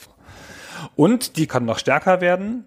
Die kann auch selber schießen von alleine. Die kann Zweier- und Dreier-Schüsse schießen in verschiedene Richtungen und so. Das ist eine mächtige Waffe. Und dann kommt das, was du vorhin beschrieben hast, als das Manöver beim Endgegner. Ja, also der originale Spielautomat von R-Type, der hat einen 8-Wege-Joystick und zwei Knöpfe. Und der eine Knopf ist zum Schießen da. Übrigens, wie üblich in dieser Zeit, noch kein Autofeuer, sondern wenn du den runtergedrückt hältst, den Knopf, dann lädt deine Beamwaffe auf, wie du es vorhin schon beschrieben hast. Das heißt, jeder einzelne Schuss heißt einmal auf den Knopf drücken. R-Type spielen, auch auf den ganzen Heimcomputer-Umsetzungen, ist ein Button-Mashing-Spiel, wo du ständig da drauf haust auf das Ding. Ja, oder du hast einen Joystick, wo du Autofeuer einstellen kannst. Der zweite Knopf ist nur fürs Management deiner Force da. Und der dient auch nur einer Sache, nämlich die an- oder abzukoppeln. Eigentlich, um ehrlich zu sein, um sie abzukoppeln, das ist die Hauptgeschichte. Weil, wie du schon sagtest, na, du kannst sie anflanschen vorne an dein Raumschiff. Die wird dann, wenn sie voll ausgebaut ist, in der dritten Stufe ist die auch fast so groß wie dein ganzes Raumschiff. Und wenn du dann aber diesen Abkoppeln-Knopf drückst, dann schießt dieses Force einmal quer über den ganzen Bildschirm, räumt auch quasi alles dabei ab, was im Weg ist und bewegt sich dann unabhängig von deinem Raumschiff in dem vorderen Teil des Bildschirms. Also nicht ganz unabhängig, wenn du dich nach oben bewegst, bewegt sie sich auch nach oben. Also sie folgt so leicht verzögert deiner Bewegung, aber ist erstmal ein individuelles Element, die auch für sich schießt auf dem Teil des Bildschirms. Wenn du nach vorne fliegst, wechselst du den hinteren Teil des Bildschirms und so. Das ist wie so ein kleiner Tanz, den ihr da ausführt. Und es sind zwei Agenten auf dem Bildschirm, die zu dir gehören, als hättest du deinen eigenen Sidekick. Wenn du dich vor ihr befindest und dann den Ankoppeln-Knopf drückst, dann kommt sie von hinten an dich ran und flanscht sich hinten an dein Raumschiff. Je nachdem, wo du sie hinkoppelst, projizierst du deine Macht also in eine andere Richtung, weil ganz viel in diesen Spielen hängt ja, ne, wir haben schon gesagt, Räume schaffen oder Räume freiräumen und das hängt ja davon ab, wohin projiziere ich Feuerkraft, projiziere ich Macht und wie breit und intensiv tue ich das auch. Weil die drei Extrawaffen, die es gibt in R-Type, die demonstrieren genau dieses Prinzip. Du hast einmal neben deinem ganz normalen Schuss, der einfach nur so ein dünnes Dingens ist, das nach vorne geht, hast du diesen reflektierenden Laser, das ist das blaue Power-Up, der schießt Laserschüsse nach vorne und in 45 Grad Winkeln nach oben und unten, die dann auch abprallen von den Wänden. Das sieht so dermaßen gut aus, Gunnar. Also auf der Arcade, dass so ein Laserschüsse verwinkelt über den Bildschirm zwischen, hammermäßig und deckt natürlich wahnsinnig viel Raum damit auch ab, sind aber relativ schmal. Also ne, die zwischen zwar über den ganzen Bildschirm, aber haben jetzt nicht so eine große Breite. Die andere Waffe ist der rote Laser. Air-to-Air-Laser heißt er in der offiziellen Beschreibung von IRAM.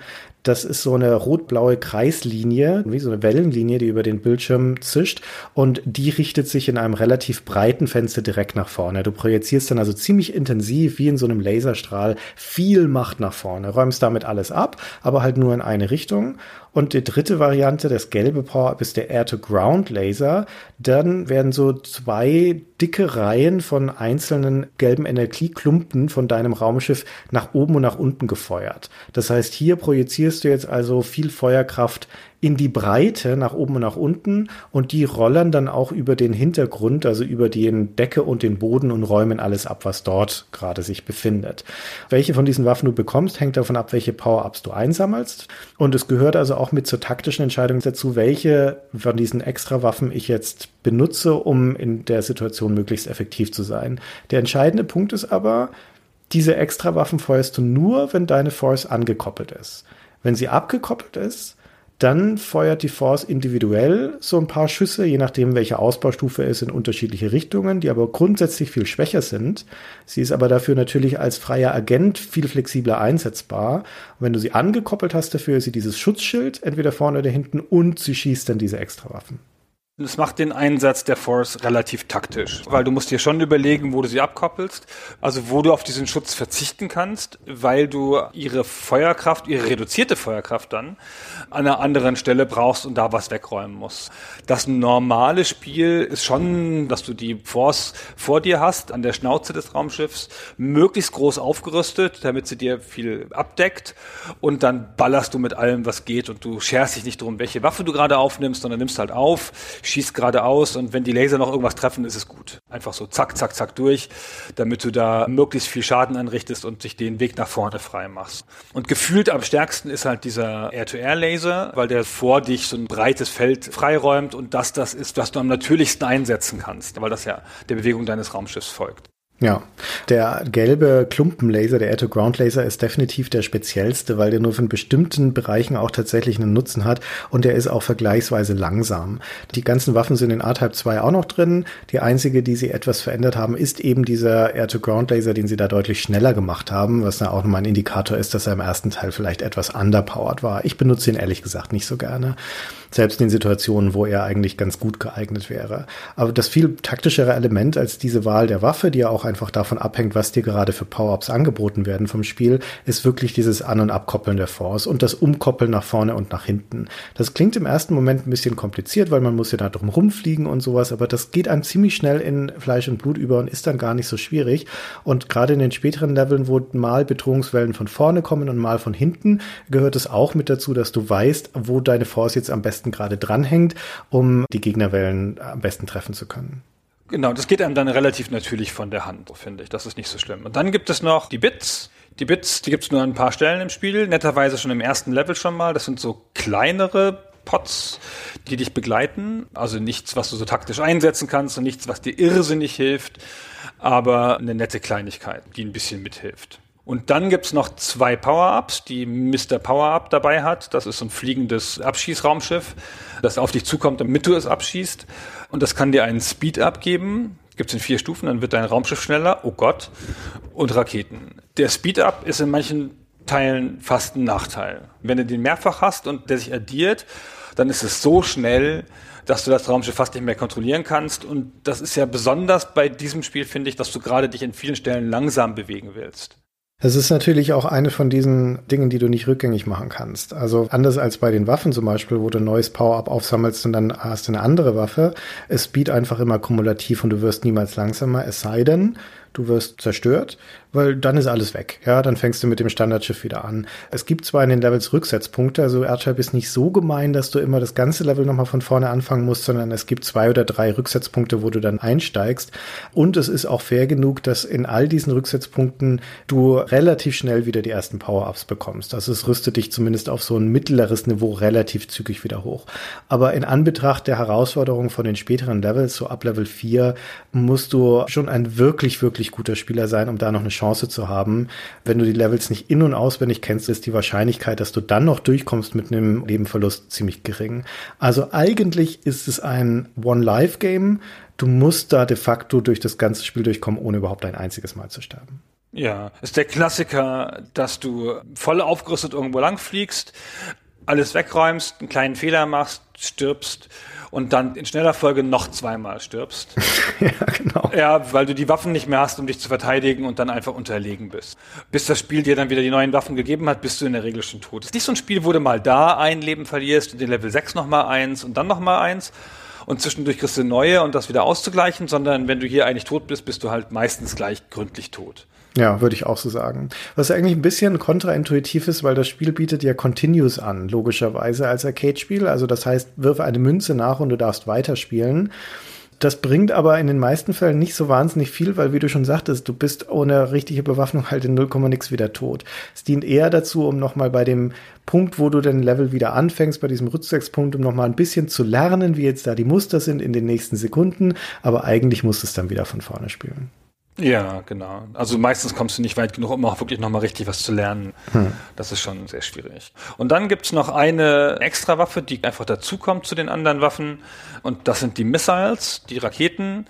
Wenn man die hat, dann werden einfach automatisch, wenn man selber feuert, werden auch Raketen abgefeuert. Und das sind zielsuchende Raketen, die über den Bildschirm fliegen, sind nicht besonders stark aber sie treffen halt automatisch, man muss sich nicht weiter drum kümmern, ja, und dann räumen die auch mal schwächere Gegner aus dem Weg, die nicht genau in der eigenen Schussbahn liegen, was halt ganz vorteilhaft ist. Normalerweise muss man ja das ganze Raumschiff bewegen und schießt sich diesen Weg frei und schießt vor sich hin. Und diese Raketen, die treffen halt auch meinen Gegner, der über einem ist, wo man jetzt schlecht hinkommt oder wo man gerade keine Lust hat, auf den zu schießen. Und wenn man sagt, ach komm, den weiche ich jetzt lieber aus, dann ist der aber wahrscheinlich mit den Raketen auch abgeräumt, was ja ganz gut ist sehr befriedigend, wenn man die hat. Ist mal sehr schön. Es ist schön, sie zu haben, genau. Also voll bewaffnetes Raumschiff, das du in R-Type relativ schnell bekommst. Das ist jetzt keines von den Spielen, wo du dich ziemlich lange hochgrinden musst, sondern du bist eigentlich immer relativ schnell, gerade vom Anfang des Spiels, auf so einem gut ausgerüsteten Stand. Und dann geht auch was, ja. Dann ist auch wirklich ordentlich was los auf dem Bildschirm. Brauchst du aber natürlich auch. Genau. So, das war's mit den Waffen schon. Ja, äh, spielmechanisch ist jetzt alles umrissen. Wir haben dieses typische Shooter-Gameplay, wir haben die Bosse, wir haben das Waffensystem.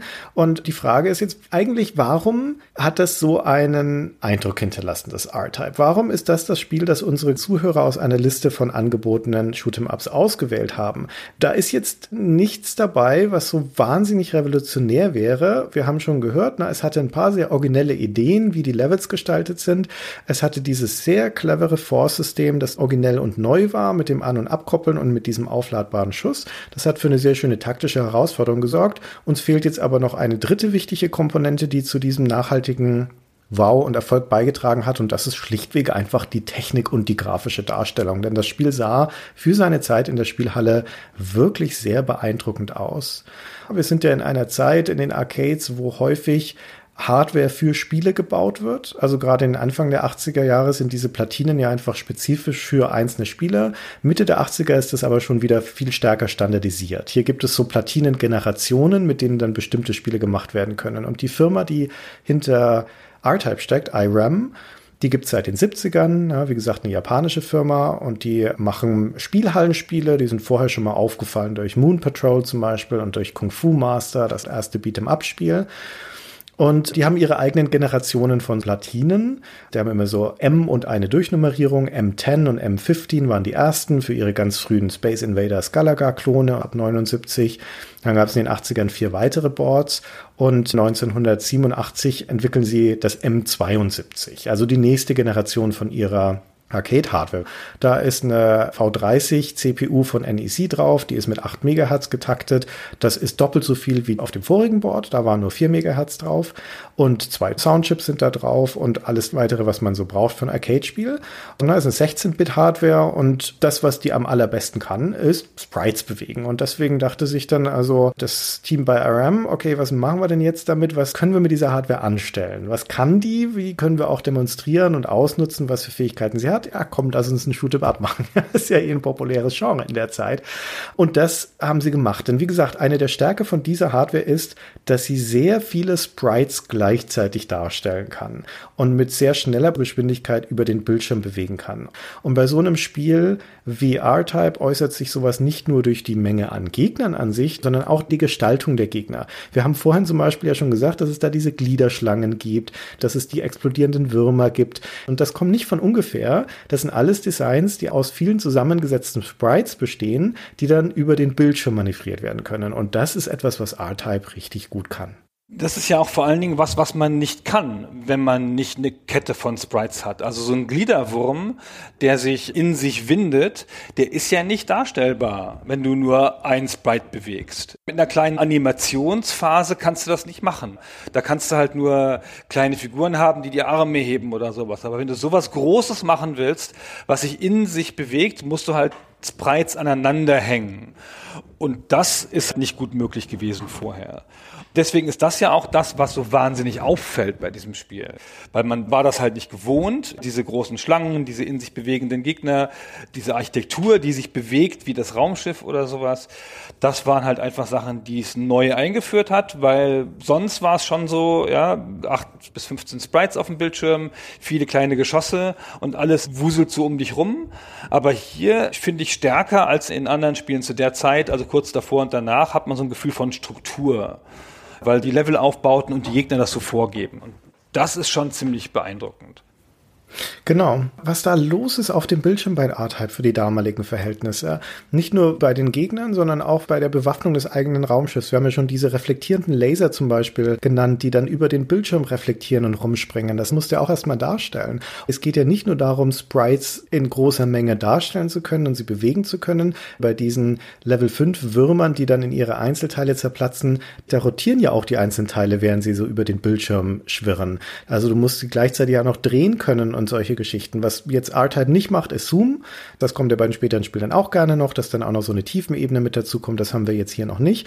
Aber auf dieser zweidimensionalen Ebene ist jede Art von Bewegung eigentlich mit dabei. Und auch Explosionen, ne? die sind natürlich auch nur in Anführungszeichen Sprites in diesem Spiel, aber die sehr großen Endgegner, die das Spiel hat, die explodieren dann auch in einem Feuerwerk von diesen kleinen Explosionssprites. Das ist schon manchmal richtig wuchtig. Und insgesamt ist diese Menge an Dingen, die da auf dem Bildschirm passieren, ist schon beeindruckend. Immer im Kontext seiner Zeit. Das definierende Shoot'em Up dieser Ära. Vorher ist Gradius von Konami, das ist von 85 und Gradius ist ein ganz toller Shooter, da wäre auch sehr besprechenswert, hat auch ein sehr cooles Power-Up-System. Und der ist aber halt zwei Jahre jünger. Und zwei Jahre sind in der Arcade dieser Ära eine Generationenunterschied. Und Gradius ist ein schön anschaubares Spiel, aber kein Vergleich zu R-Type. Wenn du da siehst, was bei R-Type visuell abgebrannt wird, sieht Gradius sehr alt aus dagegen. Ja, Wahnsinn. Wenn du daher kommst und dann R-Type hast, dann denkst du, es ist halt eine neue Welt. Gerade weil du dich bei Gradius oft durch den leeren Raum bewegst und mit Gegnergruppen hantierst, was sich anfühlt wie so ein altes Konzept, wenn du hier jetzt dies hier siehst, obwohl es ja sonst gar nicht so unähnlich ist an vielen Stellen. Genau. Und was dann auch auf einer visuellen Ebene noch dazu kommt, ist auch der Abwechslungsreichtum bei den Designs der Levels und der Gegner. Es ist ja fast so ein Shooter-Klischee und Stereotyp, dass das ein wildes Konglomerat aus allen möglichen stilistischen Einflüssen ist und dass das nicht unbedingt irgendwie eine logische Stringenz hat, wie die Orte zusammenhängen. Aber bei R-Type war es nochmal Schippe obendrauf, was gerade bei den Endgegnern wohl jetzt kommen mag als nächstes. Und dann auch so giga-inspirierte Designs drin zu haben mit so Biomechanoiden und diesen Alien-Geschichten, dann organische Komponenten drin und sowas. Das war schon sehr cool für seine Zeit, ne? Und auch ein bisschen mutig.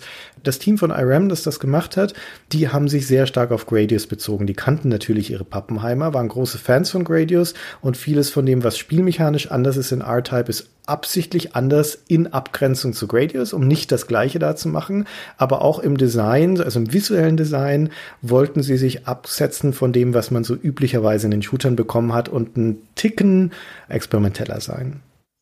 Ja, also ich finde, die Bosse sind ja ungleich beeindruckender als bei Gradius. Ja. Also schon durch die Tatsache, dass du eigentlich immer anhältst. Bei Gradius gibt es manche Bosse, die du auch so im Fluss besiegst, so, und bei manchen hältst du auch an, dass sie wie so ein Endlevel wirken, aber bei Gradius ist es auch mal einfach nur ein Raumschiff. Einfach ein bisschen größeres Raumschiff, aber das schießt dann halt auf dich, so.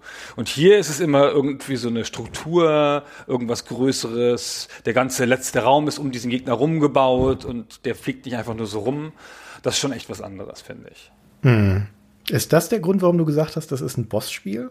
Ja, ja, ja, deswegen. Ich finde halt, es hört immer klar mit einem Boss auf. Das ist ja jetzt auch nichts Ungewöhnliches so, aber ich habe das Gefühl, die Bosse sind gestaged. Du kommst halt irgendwo hin, das ist halt der Weg zum Boss, dann sitzt der Boss da und ist irgendwie an einem Ort auch verankert und an diesem Ort sind die Regeln anders. Also da fällt halt was von oben runter oder der hat einen langen Arm oder sonst irgendwas. Das ist ein anderes Spiel an der Stelle ein bisschen. Okay, dann hatte ich das vielleicht falsch interpretiert, weil unter diesem Gesichtspunkt ja, würde ich sagen, ne? aber spielmechanisch hätte ich jetzt eher angenommen bei deiner Aussage, dass du denkst, die Level an sich laufen nur auf den Boss zu und die eigentliche Herausforderung, der Höhepunkt ist dann der Kampf gegen den Boss. Und das ist ja bei R-Type nicht so. Die ersten beiden Bosse sind fast lächerlich einfach. Und auch dieses Warship ist noch nicht so schwierig. Der Compiler ist auch noch ganz gut zu besiegen in Level 4, wenn man weiß, wie es geht. Und so ein bisschen anspruchsvoller wird es eigentlich erst ab der Hälfte des Spiels. Also die ersten vier kannst du ziemlich abschreiben. Ja, das ist zu viel gesagt. Das Warship ist ja sein eigener Level und ist ja nun ein gigantisch cooles Ding. Aber es dauert eine ganze Weile, bis die Bosse wirklich herausfordernd werden. Und wie du auch zu Recht schon gesagt hast, ein guter Teil davon ist ja einfach zu überlisten, indem man den sicheren Spot auf dem Bildschirm findet. Und es hat auch noch diese seltsame Besonderheit, dass der allergrößte Teil der Bosse irgendwann von alleine besiegt ist. Also du musst sie nicht unbedingt umbringen mit Feuerkraft. Die allermeisten Bosse zerstören sich entweder selbst oder verschwinden einfach, wenn du nur lang genug wartest. Bei dem Warship zum Beispiel, wenn du da lang genug dich in eine sichere Ecke stellst, dann fliegt es irgendwann vom Bildschirm und das Level ist geschafft. Ja, das ist auch ein ganz komischer Effekt. Das ist bei diesem organischen Endgegner in Level 2 ja auch so. Da kommt halt achtmal die Schlange raus. Wenn die da achtmal rausgekommen ist, dann ist es vorbei. Öfter kann die Schlange da nicht raus, ist ja klar. ja. Oh Gott, es ist schon wieder 8 Uhr, ich muss nach Hause, komm, wir gehen. Und dann muss der Boss leider ins Bett. Ja. Ich weiß auch nicht, was das für eine Mechanik ist, ist mir komplett unerklärlich. Was ja noch viel schlimmer wird dadurch, dass man sichere Spots finden kann an der Stelle. Ja, dann musst du halt gar nichts mehr machen. Aber ich meinte schon die Art, wie die Bosse gestaged sind, dass du halt die so besonders wahrnimmst auch. Jetzt halten wir an und jetzt ändert sich was. So zumindest bei den ersten beiden Bossen ist das ja sehr deutlich. Und das finde ich schon, das ist stärker so als bei den bisherigen Shootern zu der Zeit. Da kommt da halt in der Regel einfach ein größeres Raumschiff. Okay, also alles, was wir jetzt gerade beschrieben haben, betrifft ja die Arcade-Version des Spiels, also die ursprüngliche Version. Und du sagtest ja auch, du hast es damals in den Spielhallen gespielt, das Spiel. Ich habe das nicht. Ich bin erst mit der C64-Fassung in Berührung gekommen und ich glaube auch, dass ein guter Teil von den Leuten, insbesondere in Deutschland, die R-Type kennen, eher mit einer der Umsetzungen zu tun gehabt haben wird, als mit dem Arcade-Original. Und die Umsetzungen sind alle auf die eine oder andere Weise schwächer, weil nichts, was zu Hause steht, an die reine Rechenkraft von so einem Arcade-Platine einer spezialisierten herankommt. Aber nichtsdestotrotz ist es natürlich auch ganz spannend, ein bisschen auf die Umsetzungsgeschichte einzugehen. Und das ist ja ein Spiel, das halt überall hin umgesetzt worden ist. 87 das Spiel erschienen, hatten wir schon gesagt. 88 kommen Versionen für den C64, den Spectrum natürlich zu der Zeit, auf dem Atari, eine Amiga-Version. Und die Serie setzt sich ja auch noch fort, du hast ja schon R-Type 2 erwähnt. Und das geht dann noch viele, viele, viele Teile weiter, die wir hier jetzt nicht alle aufzählen wollen. Aber erstmal, das Wichtigste ist, man hat es hier sicherlich als normaler Spieler in der C64 oder vielleicht in der Amiga-Version gespielt. Aber wahrscheinlich in der C64-Version, weil die einen Tick früher kam. Ja, und da hat man ein anderes Spiel gehabt, ein bisschen, oder? ja, man hat definitiv ein anderes Spiel gehabt, allein deswegen, weil das in diesem Ausmaß gar nicht umsetzbar ist auf den 8-Bit-Plattformen. Wie gesagt, die Arcade-Hardware ist 16-Bit bereits zu der Zeit. Die C64-Fassung ist natürlich noch eine 8-Bit-Version und eingeschränkt allein durch das, was der C64 leisten kann. Die C64-Version von R-Type ist auf ihre Weise ein bemerkenswertes Spiel. Warum und wie sie zustande kommt, müssen wir gleich noch erzählen, aber trotzdem ist sie im Vergleich zur Arcade-Version natürlich deutlich abgespeckt. Es sind zum Beispiel in den meisten Leveln viel, viel weniger Gegner. Ne? Es fehlen grundsätzlich auch Gegnertypen, es ist viel weniger los, die Levels sind vereinfacht, die Bosse sind stark vereinfacht. Das große Schiff zum Beispiel ist ein Wunder eigentlich, dass das überhaupt drin ist. Das ist allein schon eine Leistung. Aber im Vergleich zu dem, was das an Bewaffnung hat in der Arcade-Version, ist das in der C64-Version vielleicht irgendwie ein Zehntel. Ne? Also wenn das große Schiff, keine Ahnung, 100 Waffen hat, in der Arcade-Fassung sind es hier 10 oder sowas. Also es ist geradezu lächerlich, wie dürftig das aussieht im Vergleich. Es ist auch vieles statisch, was in der Arcade-Version animiert ist. Dieser berühmte Geschützkreis zum Beispiel, den wir schon beschrieben haben, der dreht sich ja in der Arcade-Fassung. Hier ist er einfach nur stationär. Und die KI deiner Force, also wie die sich bewegt, wenn sie abgekoppelt ist, wenn sie eigenständig ist, ist viel simpler als beim Automaten. Und die Boss-KI ist einfacher und sowas. Abgesehen davon, dass es grafisch natürlich einfach äh, wahnsinnig viel dürftiger ist. Aber für die Verhältnisse von dem, was der C64 leisten kann, ist es immer noch technisch beeindruckend. Ja, ist immer noch gut gemacht, aber natürlich viel farbarmer und so. Ja. Aber wir sind im Jahr 1988 und man muss ja auch bedenken in diesem Zusammenhang, wie diese Spiele entstanden sind. Wir haben das schon mal ganz kurz angeschnitten, glaube ich, in der Folge zu Turrican, kann das sein? Weil das war ja damals gang und gäbe, von Arcade zu portieren. Und das war ja eine spezialisierte Hardware oft. Ja? Das heißt, man konnte da nicht einfach den Code nehmen und portieren, wie man das heutzutage macht, und dann irgendeinen Emulator schreiben, der das dann irgendwie rübergehauen hat.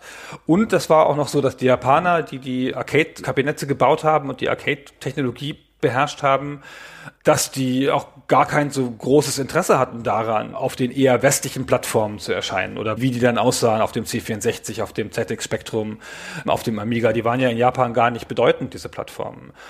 Zu der Zeit war ja die ganze Computerspielbranche noch ziemlich wild west und dann haben sich da Amateure dran ausprobieren dürfen an diesen Spielen. Irgendwelche Firmen haben dann die Rechte gekauft.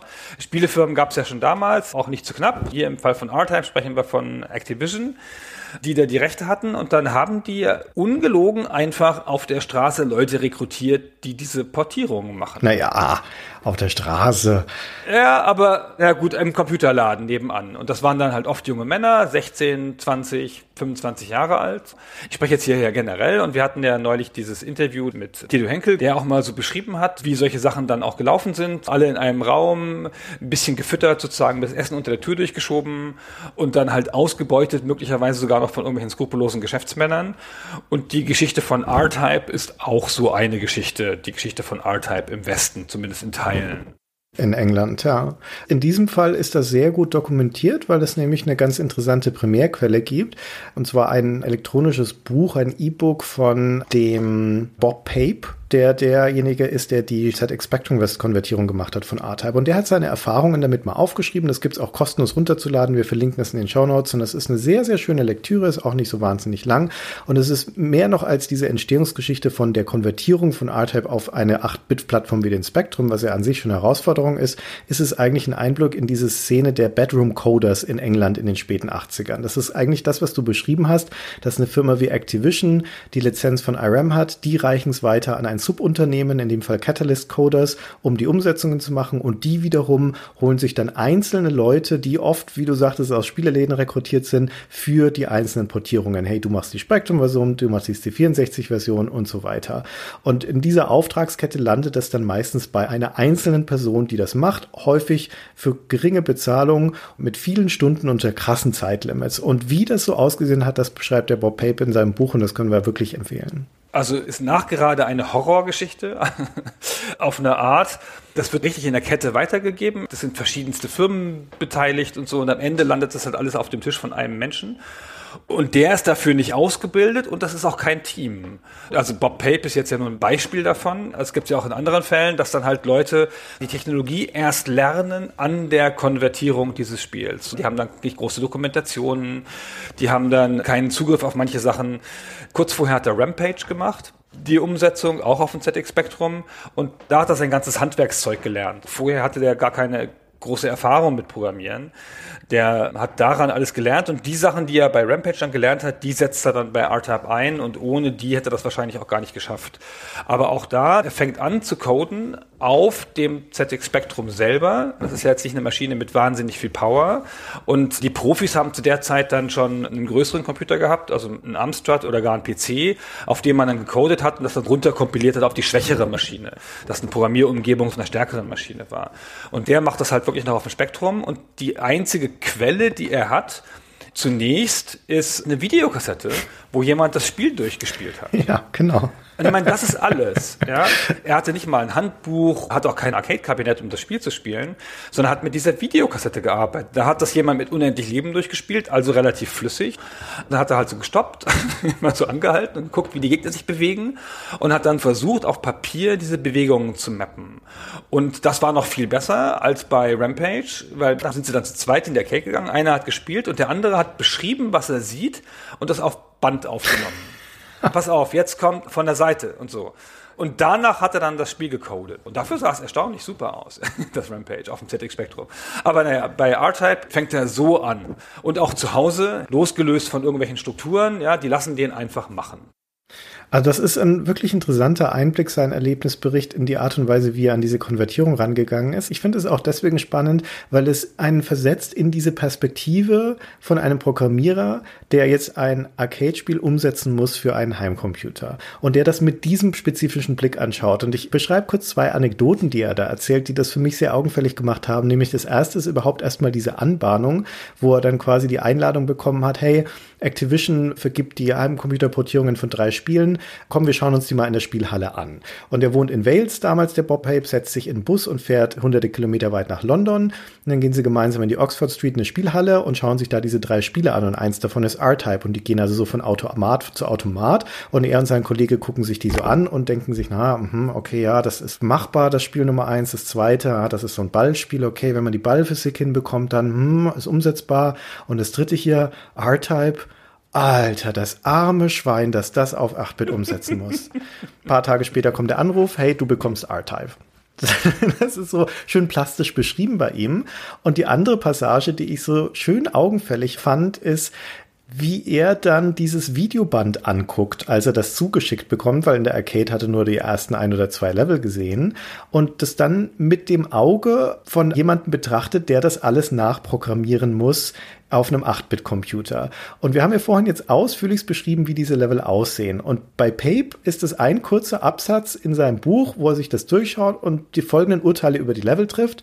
Okay, das Level 1, das ist offensichtlich der Attract Mode, das ist lang und abwechslungsreich und vielfältig. Alter, hoffentlich sind die anderen Level nicht auch so. Ach, Gott sei Dank, Level 2 sind nur große Schlangen und Skorpione und das war's. Level 3 ist nur ein großes Schiff und sonst ist nicht so viel los. Okay, Level 4 sind die Sprites aus Level 1 wieder vor einem anderen Hintergrund. Level Level 5 sind noch mehr von den großen Schlangen. Level 6 ist ein Labyrinth mit so Kolben drin, die rumfliegen. Level 7 ist auch nochmal Level 1, aber mit irgendwie mehr von allem. Und Level 8 scheint der Punkt zu sein, wo die Designer aufgegeben haben und nach Hause gegangen sind. Und das fand ich in seiner Kompaktheit der Beschreibung und diesem spezifischen Blick fand ich das so amüsant, wie er da so ganz trocken dieses spektakuläre Spiel durchschaut und es runterbricht auf das absolute Minimum unter dem Gesichtspunkt, dass er das jetzt hier alles nachbauen muss. Es war natürlich auch Pfeifen im dunklen Wald, ja, weil er hat sich damit natürlich auch selber beruhigt, das schaffe ich schon so ein bisschen. Aber es ist natürlich auch interessant, wie stark er nach Mustern gesucht hat, weil das ist ja so ein Programmiererblick und das ist auch das, was er die ganze Zeit gemacht hat. Der ZX Spectrum ist ja eine krass limitierte Plattform gegenüber der Arcade und auch gegenüber den anderen Plattformen, auf die es umgesetzt wird.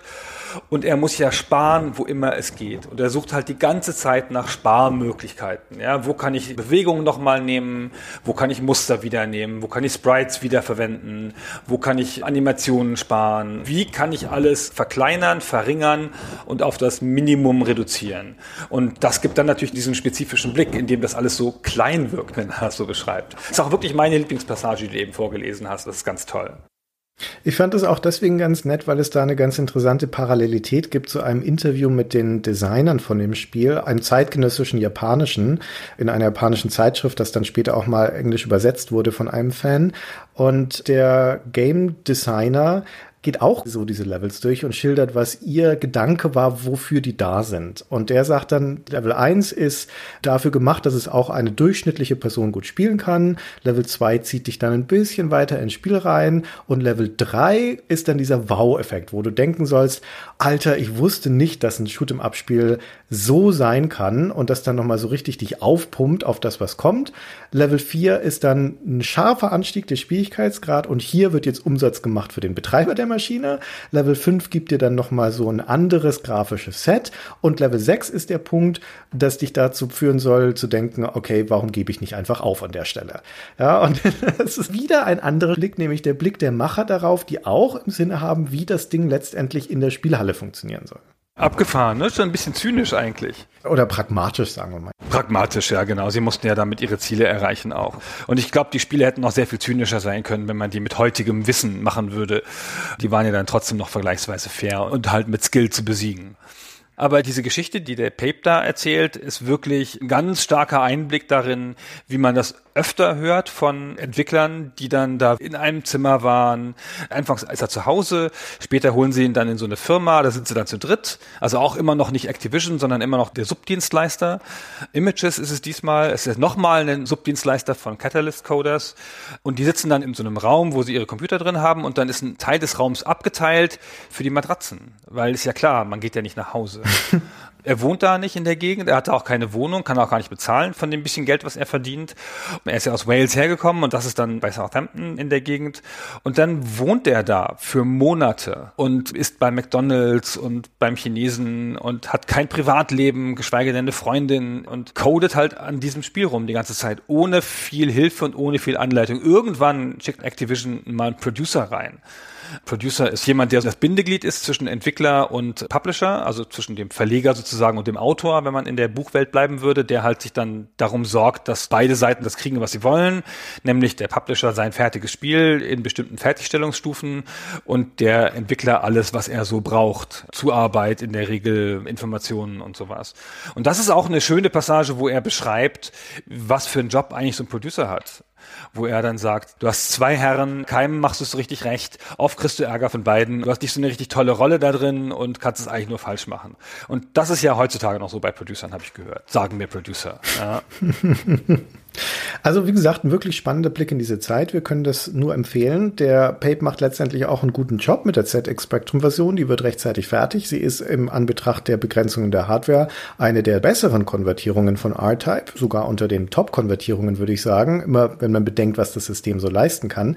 Und parallel dazu, das erzählt es in so einem parallelen Strang auch immer mal wieder, der eingeflochten wird, entsteht ja dort auch die C64-Version. Das ist ein Kollege von ihm, Dave Jolliffe heißt der, auch der über Activision und diesen Subunternehmer Firma Catalyst Coders beauftragt, am C64 zu arbeiten. Und der hat viel größere Probleme damit, insbesondere mit dem Multiplexer-Code. Der C64 kann ja nur acht Hardware-Sprites darstellen. Das ist ein bisschen wenig für so ein Spiel wie R-Type. Deswegen muss man da tricksen und muss einen sogenannten Multiplexer einsetzen, der das vervielfacht, diese Sprites auf dem Schirm. Und das ist nicht ganz trivial und der Jollif hat damit große Probleme. Das Laufen zu bringen, vor allen Dingen auch einer vernünftigen Geschwindigkeit, dauert ewig. Und irgendwann ist die Spektrum-Version fertig und das Release-Datum ist auch nahe. Es geht dem Ende des Jahres 1988 entgegen, das Weihnachtsgeschäft und so weiter. Und Activision wird sehr unruhig und sagt, ja, Leute, ihr müsst jetzt mal fertig werden. Erst stellen sie dem Jolif noch jemand zweiten zur Seite, einen Kollegen, der mitcoden soll, den James Smart. Und dann entscheiden sie so, ihr kommt jetzt zu uns ins Activision Hauptquartier. Wir sperren euch hier in ein Büro und ihr geht da nicht raus, bis ihr fertig seid. Und über Wochen müssen die offensichtlich unter sklavenähnlichen Bedingungen an dieser C64-Version rumcoden. Mit dem traurigen Twist, dass diese Version am Ende aber nie erscheint.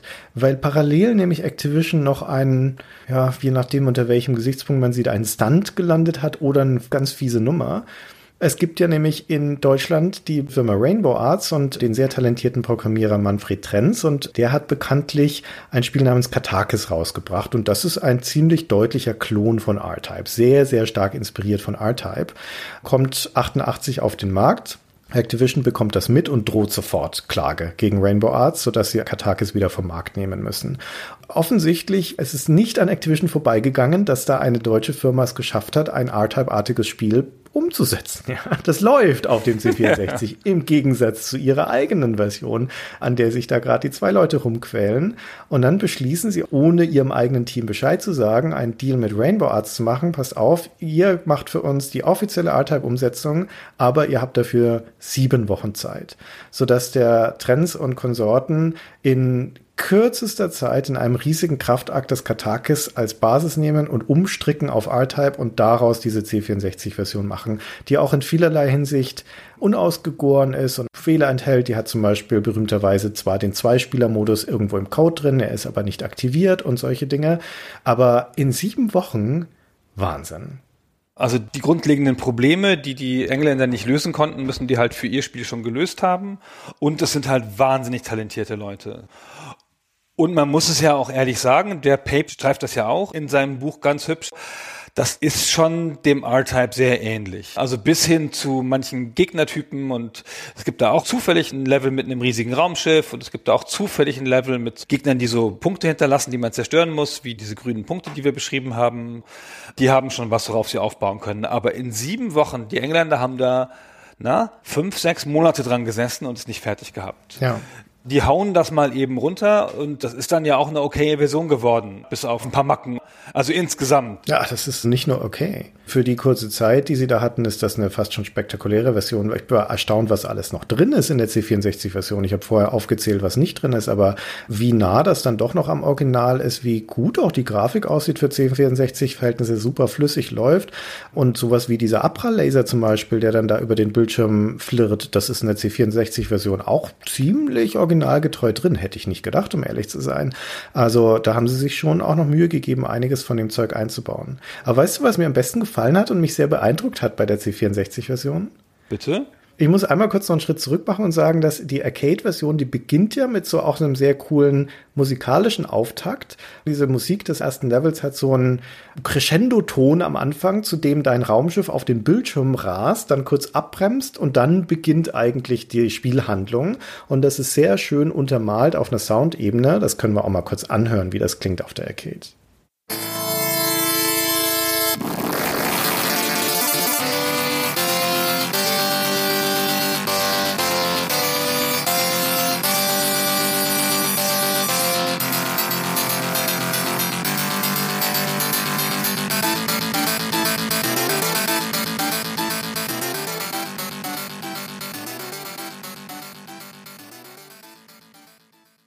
Und das Musikstück ist in der C64-Version auch umgesetzt, wie die anderen Musikstücke auch im Spiel. Das stammt von Ramiro Vaca.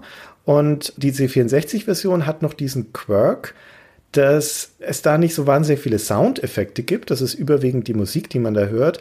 Aber das Schussgeräusch ist in den Takt der Musik eingebaut. Also wenn du schießt, dann ist es so, als ob noch eine Schlagzeugspur hinzugefügt würde zu dem Musikstück. Und das fand ich damals wahnsinnig beeindruckend. Wir haben häufiger mal R-Type geladen, nur um diesen Anfangssound zu hören. Und ich habe hier mal kurz zusammengeschnitten, wie diese C64-Musik klingt, erst ohne Schießen und dann in der zweiten Passage des Stückes, wenn man dann die Schusstaste betätigt und wie das dann klingt.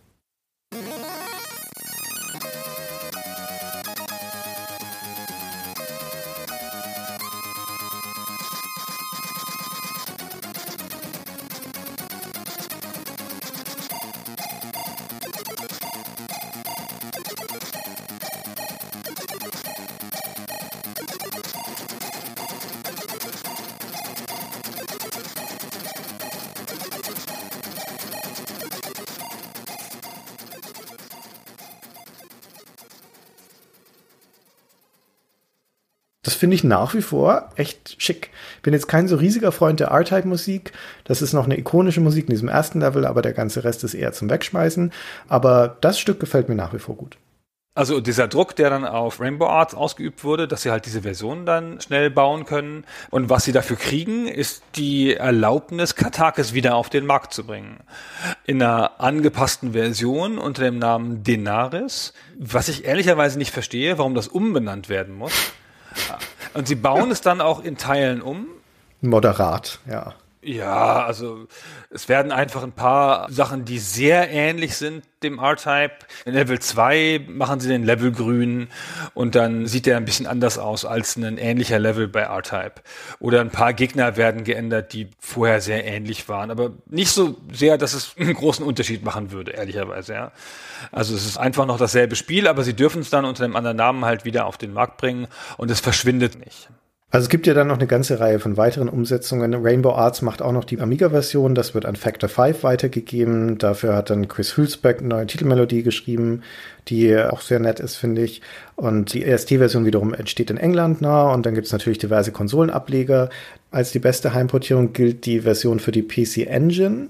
Die hat auch den interessanten Zusatz, dass da der Endgegner von Level 6, wo wir ja schon beschrieben hatten, den gibt's eigentlich nicht. Das sind diese komischen Kolben-Taxis, die dann da halt rumschwirren und denen man ausweichen muss.